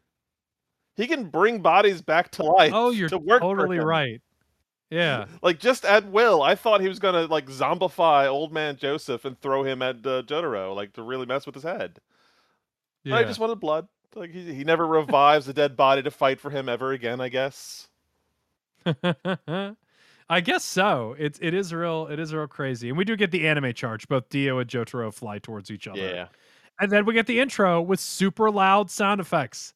The tradition continues. They're, they I think more than all the other ones before, this intro gets really uh, good with the sound effects. Like it does a lot to Mhm. amplify. There's like the ba ba ba, like it's almost gunshot sounds when they get do like punches across the screen. yeah, it's really cool. it was. It's just it. I was surprised at how much. Um, I have to say how cool that. uh, Yeah, you're right. It just it sounded neat to hear all the sound effects and everything. Um, and just Dio stopping time and showing up at the end of that intro. That I so the person who came up with the idea that hey, what if Dio shows up in the intro like he controls it? Yeah. Chef's Yeah. kiss. Like, mwah. It's my turn. This is my intro now. You made this, I made this. Um, it's so good. It's so good. Uh, we're back into the episode. We get another uh a times a time blip. They trade blows, and uh, Jotaro actually breaks Dio's hand when their uh, fists collide. And then Dio reveals that he's able to stop time for extra seconds. And I'm just going to cut to the chase here. I have completely, by the end of this, have lost count of how long Dio can actually stop time. He says eight seconds, then he says nine seconds, then he says he says a lot of seconds. growing. I think. I think every time he's doing it, he's adding a second at least. Here's the thing that's freaking That could me be out. I it. didn't notice this until just now as I'm, re- as I'm going through this while we're talking. Okay, no, there it is. Okay, it's so fast. Uh, after the credits were over, I didn't see how fast JoJo's suddenly in the air with time stopped. Like, Yeah, they just jumped straight to it. Whoop. he was, they're all he the was way on the up there. ground half a second ago. It was so cool. Yeah, yeah. And it's it's it's it's hard because they they do they move real quick. They're moving real fast, so it's almost hard to keep track of the action at this point. Um, we do get I want I do want to mention that it is kind of funny as Dio reveals that he could stop time for even longer now. He admits that he could sing, and I kind of wish he had. Did he? And yeah, he says like I could sing. Oh, because of how happy he is. Yeah. yeah, of how Okay, happy I he gotcha. is. Um, and at this point, he really makes me think of the DBZ abridged version of Cell. Yeah. It's like it's like him and Joseph could have just literally been that quote of like, "You want to see me drink this guy?" And to him singing is is pretty Yeah. good. Um and then his singing instead of singing, he decides to jam his index finger into his temple. For some reason, like I guess he's he's just super let's, let's be immortal. clear, it's not like on the surface, like it's into like through his head for some reason. Oh, he's down like a couple Yeah. joints. Like he's bumping he's bumping knuckles against his skull. And he's just like, "Hey, I'm so excited I can scramble my own brain." Um And then Jotaro gives Joseph Goseph uh Gos Goseph. There we go. Ghost Joseph Goseph. Uh he gives Joseph a little bit of props for saying that it's like if he lost his cool, he would get effed up. Um and then we get uh Dio counting. So apparently that whole sequence happens in a second because he was like, haha, it's actually nine seconds. And he punches Jotaro some. We see Jotaro take some internal damage, like some bones breaking. And he is knocked back into a building, and then he slams into the ground. And we get a neat little effect of him summoning um basically Star Platinum to take the brunt of the damage of him hitting the ground. Which is a neat effect. Like he he scrapes through um concrete and stuff like that, which I thought looked really cool. Uh, ba, ba, ba, ba. And uh, we get Dio freezing time one more time, and this time he promises the end. Getting almost like an, an And- Amuro countdown right now. It really is, except Amuro only knows how to count when he's Right. murdering. Well, murder is about to happen. If this were Amuro, he would have killed 10 people to get to zero instead of counting down to zero. Man, Amuro's real messed up when you think about it. Anyway, uh, Dio promises that this will be the, like the, the the end of the fight. And the narrator jumps in and goes like, "He's totally not joking around this time, guys. This stuff is dire." Um, and we get basically the countdown of like you know one, two, One second. three, Two two seconds. second. And Jotaro's like, when I it's like because I get the feeling that Jotaro could observe frozen time without wasting his moments of movement. So we get Jotaro being like, all right, I can pay attention, but I have to be careful. I have to save it for the right time. And then it finally happens, Matt. Find the right time to deal with this bullshit. Dio has brought a steamroller to a knife fight. Where was Um, he this whole he time? Because we hear him like we don't see him. He's just somewhere. This ambient voice counting two seconds, five seconds, I wish one of them had had a little bit of effort Yeah, of him it's like, picking up "Uh, steamroller. Seven seconds. seconds. but yeah, he uh he is throwing a steamroller at Jotaro, which I mean, you don't have to see you just have to be on the internet to see the steamroller thing. Like that is I think that is bigger than JoJo at this point. The concept of the steamroller, right? It's it's definitely one of the ones that I knew before we started watching. It is also one of his super moves in the final No, game. that works. You could drop a steamroller on somebody. I would hope. Um, and then uh, it is kind of funny because, and I have to go back because sometimes you, I know like sometimes your memory can make stuff look better than not. I think this sequence looked better in the OVA. Um, Jotaro starts punching, unfreezes time and starts punching the steamroller from below, and Dio is like elbowing it into him from above. And I remember in the OVA, it looked like you could really see the metal warp and bend under the punches, but I think this focuses more on the punches to save on budget. Um, and then Dio hits nine seconds, and it totally looks like Jotaro has been crushed by the steamroller. Um, and I think we get this great moment where Dio then yells "Stand power" He does. to no one no in particular. Like he thinks he's crushed him, and he just yells "Stand power." He really likes stands. He, did- he he grew up only being a vampire, Pat. Yeah, I know. He's wait. So how long? If we don't count the coffin, did he spend more time as a? I'm not going to think about this. Yeah, don't Never try. mind. This this math would drive a man crazy. Uh, speaking of crazy, the colors go absolutely insane. There's like a purple ocean floating in his face. He talks about how he's like going to take over the world and how he could probably get to 10 seconds or something now, or even 11 seconds. And with that time, he could take over the world. And he, he does a full, just diabolical speech, which I think is absolutely crazy. Um, he then notices, though, that after he's done monologuing, that he's moving slower and slower and slower. And then he goes, Wait a minute, I'm frozen. What the dill? And then Jotaro, Super Saiyan aura in fashion, appears behind him and says, Hey, I froze nothing time. personal. Yeah, nothing personal, brah.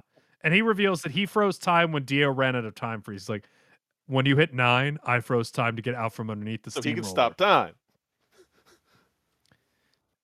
And he did the math and I guess guessed correctly. So what happened was the reason the Dio was moving slow instead of being immediately frozen is that Jotaro froze time at a moment where there was some overlap, but then he ran out of time, and then Dio was then frozen, which I think is really Seven cool. D chess. it's so great. And then we get the incredible line where he goes, "How does it feel, Dio?" To be a bitch. Yeah. and he basically just mocks Dio. And then, in like, is this the hero or is this the villain? He basically compares himself to like fighting him is like drowning. and you're almost out of the water, but then someone, me, drags you back down. It's it's super flippin' He's ominous. angry, man. He's really angry, and it's Like, this is like what angry. Like here's the thing: he's not like screaming, raging, frothing at the mouth. Jojo angry, like Jotaro being angry, is this. yeah. Well, it's like that kind of thing where people go like, "I am smiling." Yeah, it's like that, but with rage. that's a good one. Yeah, um, but yeah, he he basically says that to him. He then breaks both of Dio's legs and unfreezes time. Um, Dio tries to get up and is like bleeding all over the place, and then it's Jotaro's turn to basically taunt him. He's like, "How long will it take your legs to heal?" And walks up to him and then goes like, "If this were a western, I would say draw. You got one shot." And for whatever reason, as silly as all this is, I was just like losing my goddamn mind about how cool it all Well, seemed. because it's cool. Like this was, this is oozing cool all around it. It was so cool. He's just like, if this were a Western. And I have to say, Dio gets real pissed off and he monologues, is pissed off, he's angry. Uh, and in what I can only call the best counter ever, he then squeezes knee blood out of his knees and fires it into Jotaro's eyes. He used his belt. It feels like he used his belt moment.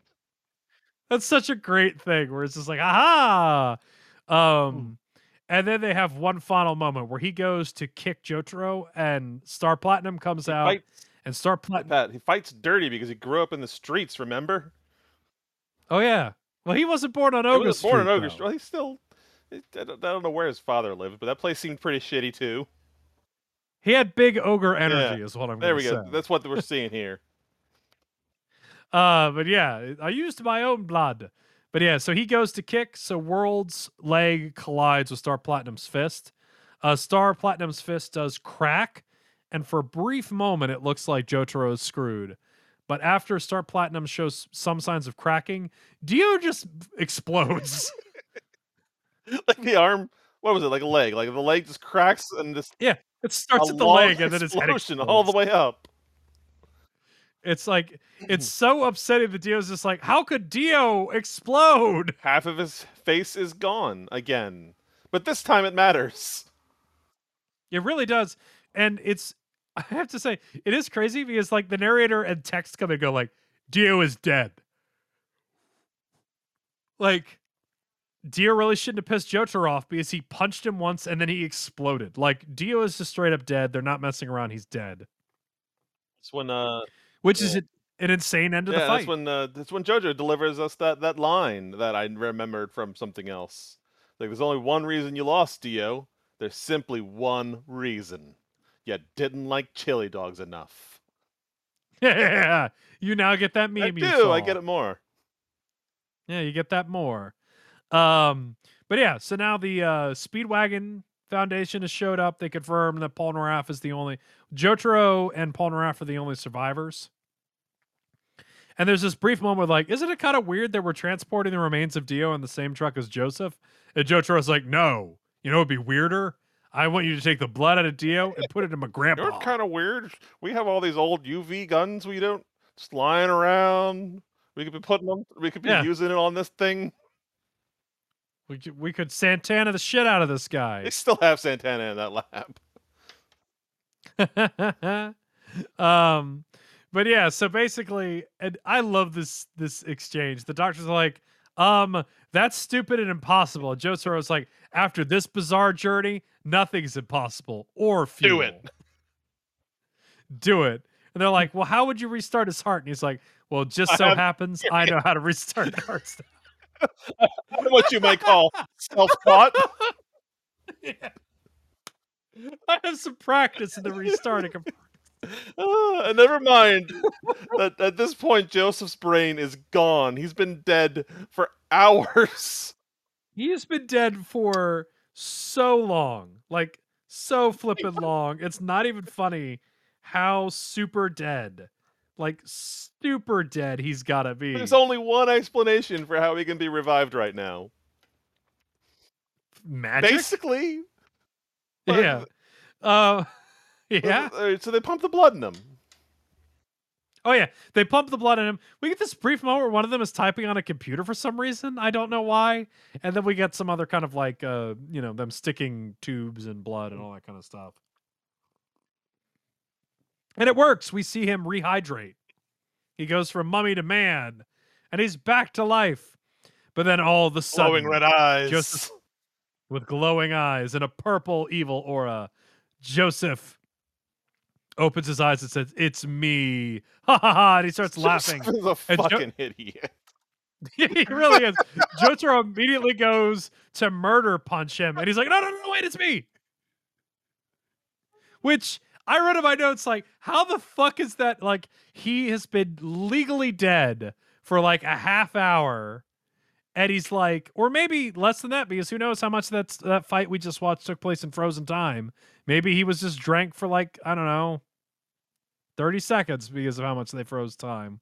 But uh, he immediately wakes up, and his first thought is, "I have to fuck with everybody." But you know, at the same time, that's a hundred percent Joseph. Yeah. like it's perfect. It is literally perfect. And even more perfect is that the way that he's like, oh, my name is Joseph Joestar. I was born in the 20s. Uh, uh, I'm married to Susie Q. I collect comic books. And Joseph and Ever? Jotaro, Have we ever is like- seen him care about comic books? he was reading the Superman comics when he almost let those uh, hijackers murder Speedwagon. Oh, that's right. When he was a kid. Wow, that's that's a reach. Deep Man, cut. that's- He kept, he kept collecting I guess them. so. Um, I might need your help on this because I don't remember the movie. But Jotaro is like, well, two dumb pieces of trivia, which makes me think he's always talking about. I don't remember the name of the film, but he asks a trivia question, but the answer is Bo Uh, Derek. who was the leading actress in 1981 film Tarzan the Ape Man? There we go. So I have to imagine that Joseph owns maybe one or two posters of Bo Second Derek. one was the best one though. Who sang "Eat It"? The spoof of "Beat It." yeah. What a dumb sentence to show up in anime. And you, then you get to hear a Japanese man go, Weird Al. Yeah. Yankovic. Weird Al Yankovic. Oh my god. Uh, now here's the thing, like God. the only way that him getting revived, the only way this blood transfusion working is not bullshit is if he's a vampire. Right? yeah, but he can't. Why is he not a vampire? I don't know. Uh, like if we saw what happens when Dio gives his blood to people. It's like Yeah. they're, they're at least a zombie or something. Like I thought he was going to be undead. I thought he was going to be undead because of this. There were going to be repercussions, but he's normal. yeah, he's not having to wear sunglasses. Like he doesn't explode too in the next No. scene. I guess it's just super blood. I guess was what was inside Dio. Yeah, it's just hey, the Joestar blood is so pure it wasn't None of the drawback. it wasn't ruined by Dio. He was going to be a vampire, but his first breath brought Hamon on, and it cleansed the vampire blood. That's my that's my only canon answer. I'm going with it. Yeah. Um. God, it's so crazy. It's so gosh darn crazy. Anyway, Oh. um, Jotaro admits that only Joseph would know that stupid Yeah. shit, and it's got to be him. Um, we get some soft music. There's a sunrise, and the Jotaro, the Joestars side by side watch Dio burst into dust as they expose with the remains of his body to Yeah, the they had sun. him like a body bag, which I guess they didn't want to dump. Like he's still in the body bag. You would think they'd want to make the whole thing exposed, but I guess that was enough. That was enough. Uh, Joseph then gives a big speech about how much Dio has taken from the world and them over the last hundred years. And then I wrote in my notes like, well, he didn't he spend the bulk of that in a coffin? Yeah, Like, isn't the tragedy of Dio like most of his active years were just spent at the bottom of the ocean, in a doing coffin? nothing, Yeah, in the bottom going of the ocean. crazy. Yeah, it's like, uh, going crazy. remarkably sane for someone who endured that shit. To be fair, Yeah, because it's like he was he's he, in he was like in the ocean from like like 1889 to like 83 maybe. he's only been back for what a year.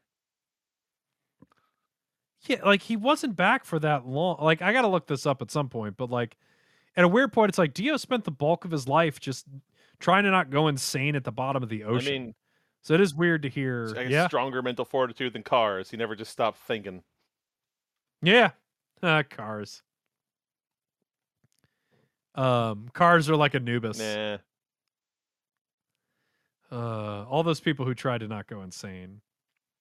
But yeah, we get that big speech about the hundred years, and Here's, here's the Eh. thing that's bugging me. It's bugging me almost immediately. When Dio is dead, the star, uh, the the idea was that they would kill Dio, and that would remove the stands from the Joestar bloodline, right? yeah, or at least make them less aggressive. Was that was that the idea? That would somehow make them weaker? Because Yeah, Jojo or- still had his stand, like he used it to restart his grandfather's heart. Oh yeah, they still have their. Like, they didn't go anywhere. It, seemed like they failed. Like the whole point of the journey didn't work. I think Dio's presence is aggravating the stands. They never really say that though. Eh, Okay. that's my answer. but, like, That- please Okay, but the happy will. The happy music is playing. Like everything, they they already know that everything's okay. dude. Whatever Sky faces. Yeah, dude, We get to Skyfaces. Sky faces. Iggy, Avdol, Kakyoin. I miss those guys. I really like. I ended up really liking this Yeah. cast. I'm kind of surprised Paul Polnareff isn't up there. For half a second, I'm like, "What? They Jim Polnareff?" I'm like, "Oh wait, he's still alive." Uh, and he's going back to France. The poor man. Exactly. Uh, that is our next scene. Uh, they're in the airport. Polnareff is going back to France with his trash bag in hand. And it is funny because Joe's like, Why are you going back to France? And Paul Polnareff is like, Joseph, I'm from France. That's my home. Oh, but uh, Joseph's gonna miss the guy. He's got no one to be his whipping boy anymore. exactly. They have a big group hug and they all say goodbye in their own ways where it's like, ah, maybe you'll see me again if you don't hate me. or and, and they all say their own unique ways of saying goodbyes. And uh, they break their group hug and they have a very powerful slow-mo walk off in separate Oh, hold on, I'm watching this in the, the the dub as we've been talking about it. This is the first time. This first time I'm hearing the dub too. Um, when he- when Polnareff says goodbye in the dub, he did. The, this wasn't translated. and The, the, the Japanese voice actor definitely didn't say it, but the uh, the English dub said "au revoir." Au revoir. Au revoir, Mr. Joestar. um, but yeah, they walk off. They have their things. Uh, we cut back to Japan. Holly is woken up. Susie Q's happy to see her. And Holly jabber jabber some nonsense like, I could sense my dad and my son. They're coming. They're coming Everyone back. can sense the members of their family. Pat, we all sense each I mean, other. don't you? Are you are you one of those sad I- people who don't? Oh no, I don't sense my fa- Oh no, I am one of those sad people. Um, but yeah, and then the series ends with uh, Joseph and Jotaro riding on a plane back to Japan. We see Jotaro take one last look at that photo from the ending, the photo the gang took together, as he puts it back into his jacket pocket, and we cut to the end. And that is the end of the Stardust Crusaders. Holy moly, we finished three JoJo's. Yeah, we did. And that last one was long. That is yes, we uh that was a four-parter. I hope we don't do a lot of four-parters in the future. Um yeah. Whew.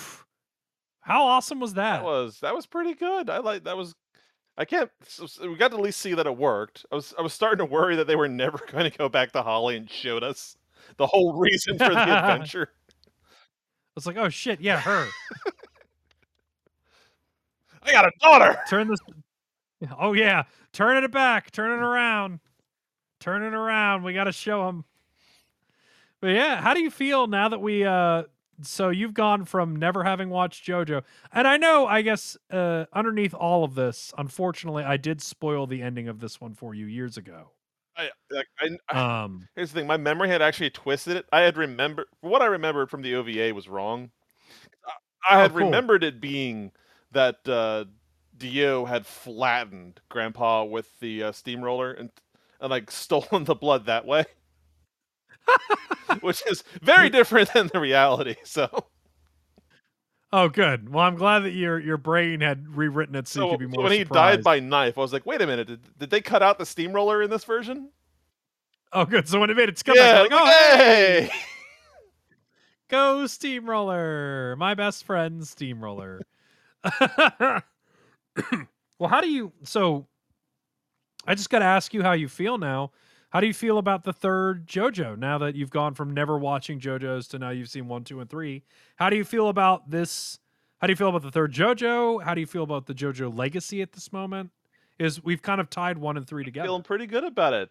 Um, this was a, definitely a fun journey, as as Joseph keeps saying. Even though I feel for him, it should not. Have, he's he's insane. Yeah. Like they spent every single day of their lives fighting someone new who was trying to kill them in a bizarre way. They they fought an evil baby There was an evil baby that none of them remember except for the guy who's dead. So Yeah. the evil baby never happened, man. That's crazy to think about.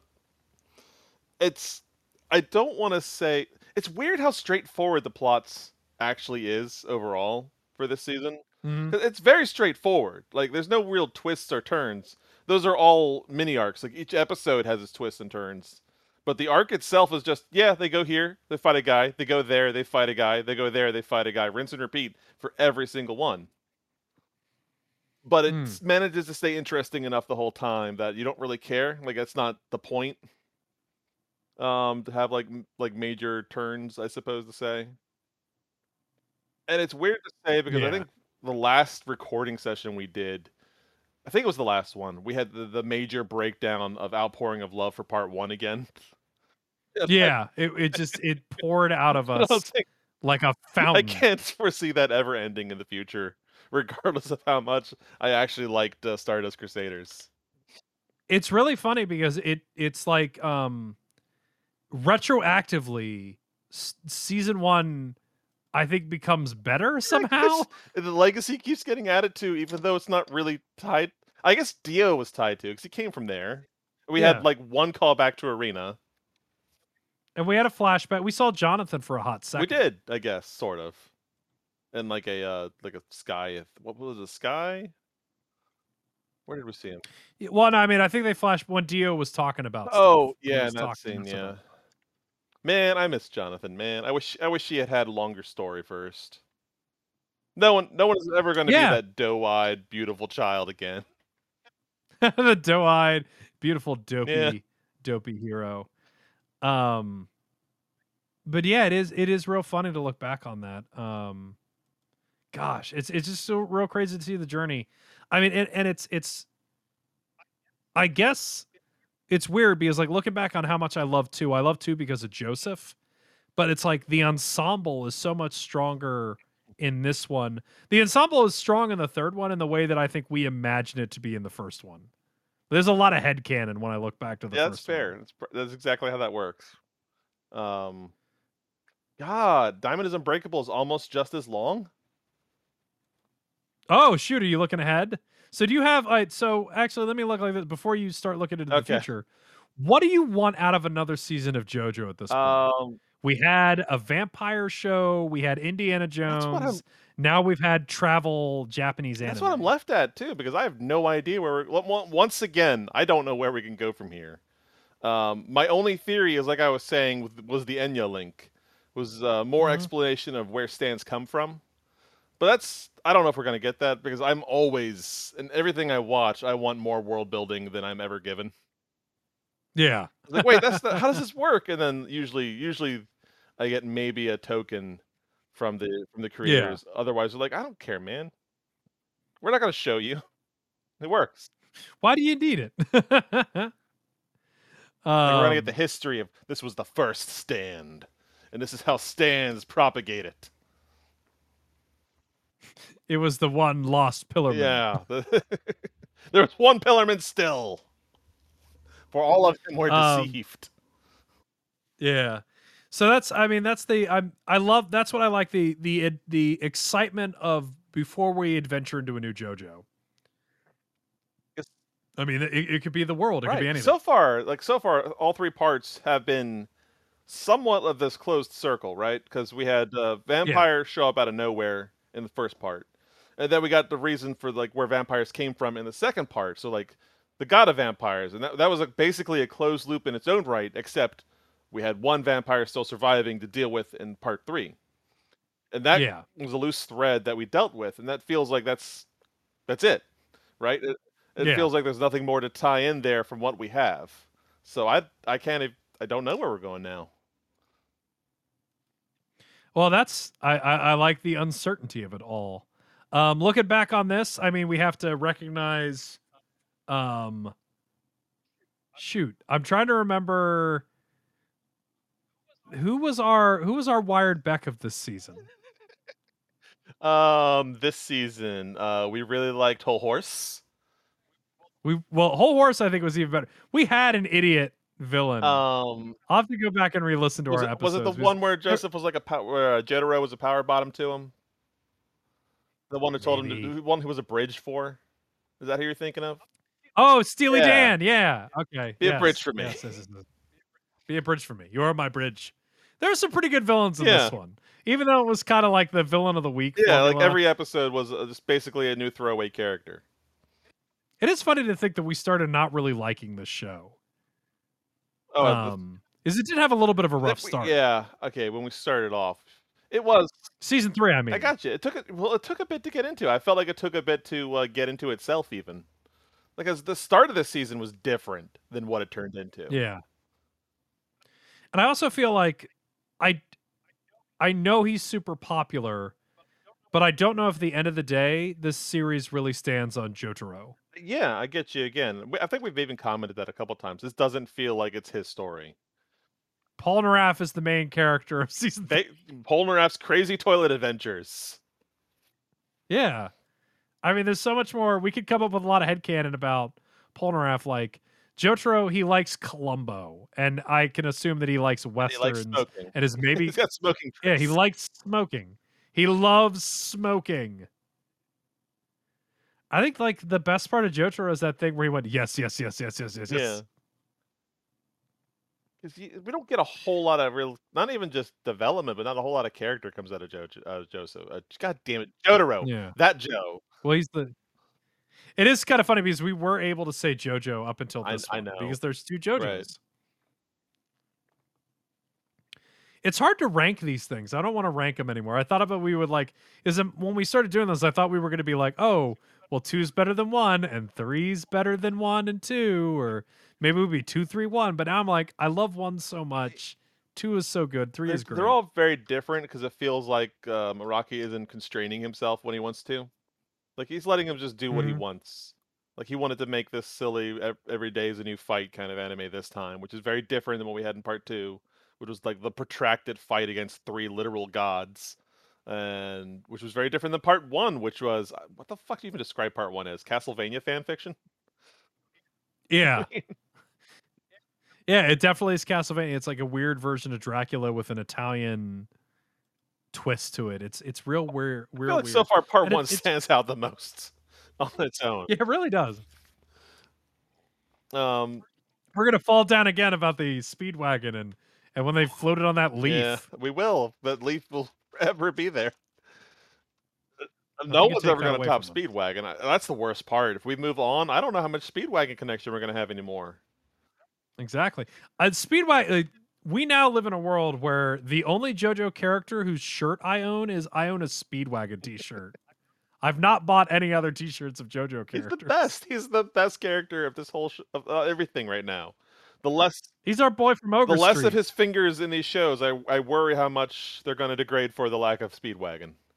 Um, yeah, we need more Speedwagon. Well, speaking of, like I was saying, how Araki like doesn't seem to be constraining himself, like he's doing this kind of stories he wants. to- I'm hoping, what I'm Yeah. hoping for more than anything in uh, Diamond is Unbreakable is a change.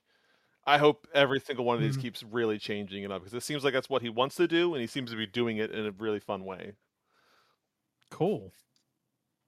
Well, I think um, I'm excited. I think originally we were talking about taking a break, but I kind of want to just jump into the next I kind of do too because I think this is the one where the palette looks really weird all the time. I see clips from it. I also feel, yeah, David Studios, whoever makes this, I feel like they are super duper confident We get by the time they get to this fourth one, and I'm I'm excited to see their work. Uh, do you have any? I guess it's it feels. I feel like we're winding down. I think I bet we're both a little tired because we've talked about a billion episodes of anime. God, yeah. Do you have any extra thoughts? Any any other shout outs you want to give? Like, hey, Pet Shop still is super cool. Uh, Pet Shop might actually be my best takeaway from part from uh battle in Egypt part of Stardust Crusaders. He was just he was always there. He was so vicious, Pat. I just love how every single time Iggy thought he got away, his pet shop was already there with that murder look in his eyes. this stupid bird. How did it get down here? Oh, uh, either pet shop or um, I already forgot his name again. Steely Dan. There we go. Steely Dan was so good. But I find him. I love I, have, I had to have commented this at least once so far, but I love how much I am no longer phased by calling someone Dio as a person. Yeah. Dio's won you over. Yeah, it's like, well, it's just, you know, it's it's weird because it's not a person's name; it's a band name. It's not. But hearing him say, like at the end of his very life, where he's getting murdered by Joseph, "No, I'm Dio. This doesn't happen to me," and it's like, oh, that's I that's am, a normal name.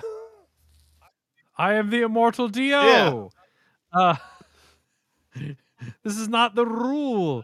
Uh, I mean, that's the other thing. Is uh, Vanilla Ice was, I think, a really cool villain. The first uh, Arby, I really like the first the the the card playing one, not the video game one. Um, I don't want to think about the guy that turns people into children. Magnet episode's pretty good. I'm just furiously looking at the villain list right now and just trying to give shout outs to characters. Remember I Yellow like. Temperance? That shit was weird.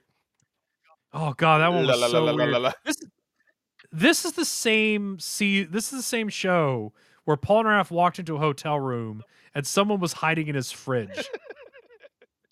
That, that was the website where he's getting attacked by like the doll, right? yeah, like Purple Devil or whatever the thing's Yeah. name is. That was, I think that was the first episode where it stuck out to me the weird way they were pronouncing what their uh, tarot card was. It was, it was like, Yeah. I am Jackass who invokes the image of the devil. oh my god, I forgot about Kakyoin and Polnareff's super buddy handshake in the High Priestess episode. Oh, with the. Uh... Oh, wait. Your underwear is that one. showing. That was the giant face on the sea. The one where Joseph was like, oh, god damn it, I'm with a bunch of children. Yeah, uh, Death Thirteen, the the the dream one, Let where. Kakyoin manages to like appear in the guy's mouth. Did you notice that? I think in all the intros, they're using the, the black Kakyoin uh, color Mm. palette and like all the intros. Yeah, because they, they I think even they know that that was the most awesome palette for him to use. it looks so cool. So cool. Remember when they all laughed when they figured out the sun? Oh, that still makes no goddamn sense. so much stuff happened in this show. This is a great show. Holy moly. Holy moly. Um, but yeah, I'm I'm a big fan. I love it. My name is Joseph Joestar. I'm an American. this is my hotel.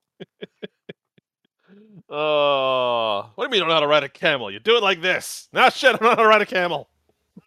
Ah, oh God, what a great! Uh, I know. I just such a big fan of JoJo. Uh, of JoJo. Um, I'm glad that it holds up. I'm glad that it is a wild. I think it's a ride worth taking. I would Yeah. say. I think everyone should check I'm out miss, JoJo. Jo- I'm gonna miss Joseph more than I miss Jotaro. To be honest. I think that's an easy statement Yeah. to say. Alrighty, well, I guess that wraps up our discussion of the third uh, JoJo. Uh, before we wrap up, I think I would like to give a little nominato shout out, and I'm not trying to start a 15 minute conversation, though it may end up being. Uh, I believe that Arcane is well worth oh watching. my god, it's good. I'm, I'm still catching up. I got one episode left to go, but Arcane is really good. Because is isn't it anime when you think about it's animated. I don't know where the studio Yeah. that makes it is from. Do you? No, I I do think it's rad. I I like the first three episodes a little bit more than the next set, but um, I think it's very well done. It's I was cool. really surprised at how good Arcane is. blew me Yeah. away. Blew me the flip away, man. um, but yeah, just wanted to throw that out there. I, it's not exactly anime, but uh, just since because we've only been talking about JoJo's Bizarre Adventure, I, I wanted to give a shout out to something that wasn't JoJo's Bizarre Adventure. Yeah, you want to go straight into se- to a third part, fourth part, fourth part. Fourth part, I really want it. This is um one of my Oh, favorites. I thought the Steel Ball Run was yours. Well, that's not been Oh, okay. Um. Oh God, if I had to pick, shoot. Oh man, I still really love two. Um, Steel Ball Run is really good. I still really like this this upcoming season. Sumo Run is just really fucking nuts. And I feel comfortable saying this because by the time we get there, it'll be like a year. Or whatever. Like we'll have to make that decision. I feel like when we run on animes, maybe we'll do something else. I can't see us ever reading manga. Fair. But yeah, I mean, we live in a world where when we started this, like the new JoJo hasn't started yet. He's still on sabbatical. Oh, really? So yeah, whatever JoJo lands or whatever the new one is, um, has not begun yet. We're we're living in a world where there has not been new JoJo for uh, a couple months at this point, I believe. Which one is the prison season? That is the sixth. What, what's the title? A Stone, Ocean. Okay, has that one been animated? That is the one that is being animated right Yeah. now, and it's going to be released on Netflix starting next oh, month. sweet. We're nowhere near that. No, we're not. Uh, we still have to do the fourth and the fifth. So we still have three JoJos as of this moment at the rate that we're Shit, moving. Today's Thursday. We s- Today's Yeah. new uh, new arcane. oh shoot! I thought Arcane was Saturday. Oh, it is Saturday. What's Thursday? Is, is it Doom Patrol Thursday? Doom Patrol's Patrol. Thursday. Okay. Hey, other recommendation if it's animated, you, know, you ever wish you watch Doom Patrol? Throw that out there. Doom Patrol, fucking great, incredible show. Uh, well worth watching. Really, really good. Um, but yeah, I guess to to wrap up this, uh, the third one, the popularity of that brought me into JoJo back in uh, God, forever ago, and then 2010. uh, we were in college. So 2009, maybe 2008. When did we start college? 2007. No, we were we were definitely in uh, sophomore year. I think I think I've been I've been a JoJo fan since 2008, and this is the thing that kind of grabbed my attention, and it's really really cool to just having rewatched it and seen it. I'm glad I'm getting you into this because JoJo's only getting better and bigger. yeah, actually, I think I had that exact question for you too. Is um, God damn it, I had a question for you. Now I don't remember it anymore. It, it was about the progress and whether Araki continues to get better at something. I don't remember what the question was anymore. Damn it. Um, every one of these things is very different. Okay. Well, that's something to look forward to. So it's it's hard to track progress because I feel like he's always trying to do he's trying to tackle a different style of show. Um because I honestly feel like that's one of the reasons that seven is so good because seven he really um it's a big adventure series again, and he's really good at big adventures. But yeah, now without without giving stuff away, which yet again you have to remember that vague statement I gave you in like a year and a half if we ever Yep, got to I it. I already forgot it. Exactly. Alrighty, well I'm really excited for you to check out uh, the fourth JoJo uh, when we start it next week. Yeah. Alrighty. Uh, are you ready to book Let's- out? let's Big book it out this time. Oh my goodness, yeah. The Stardust Crusaders. Book out.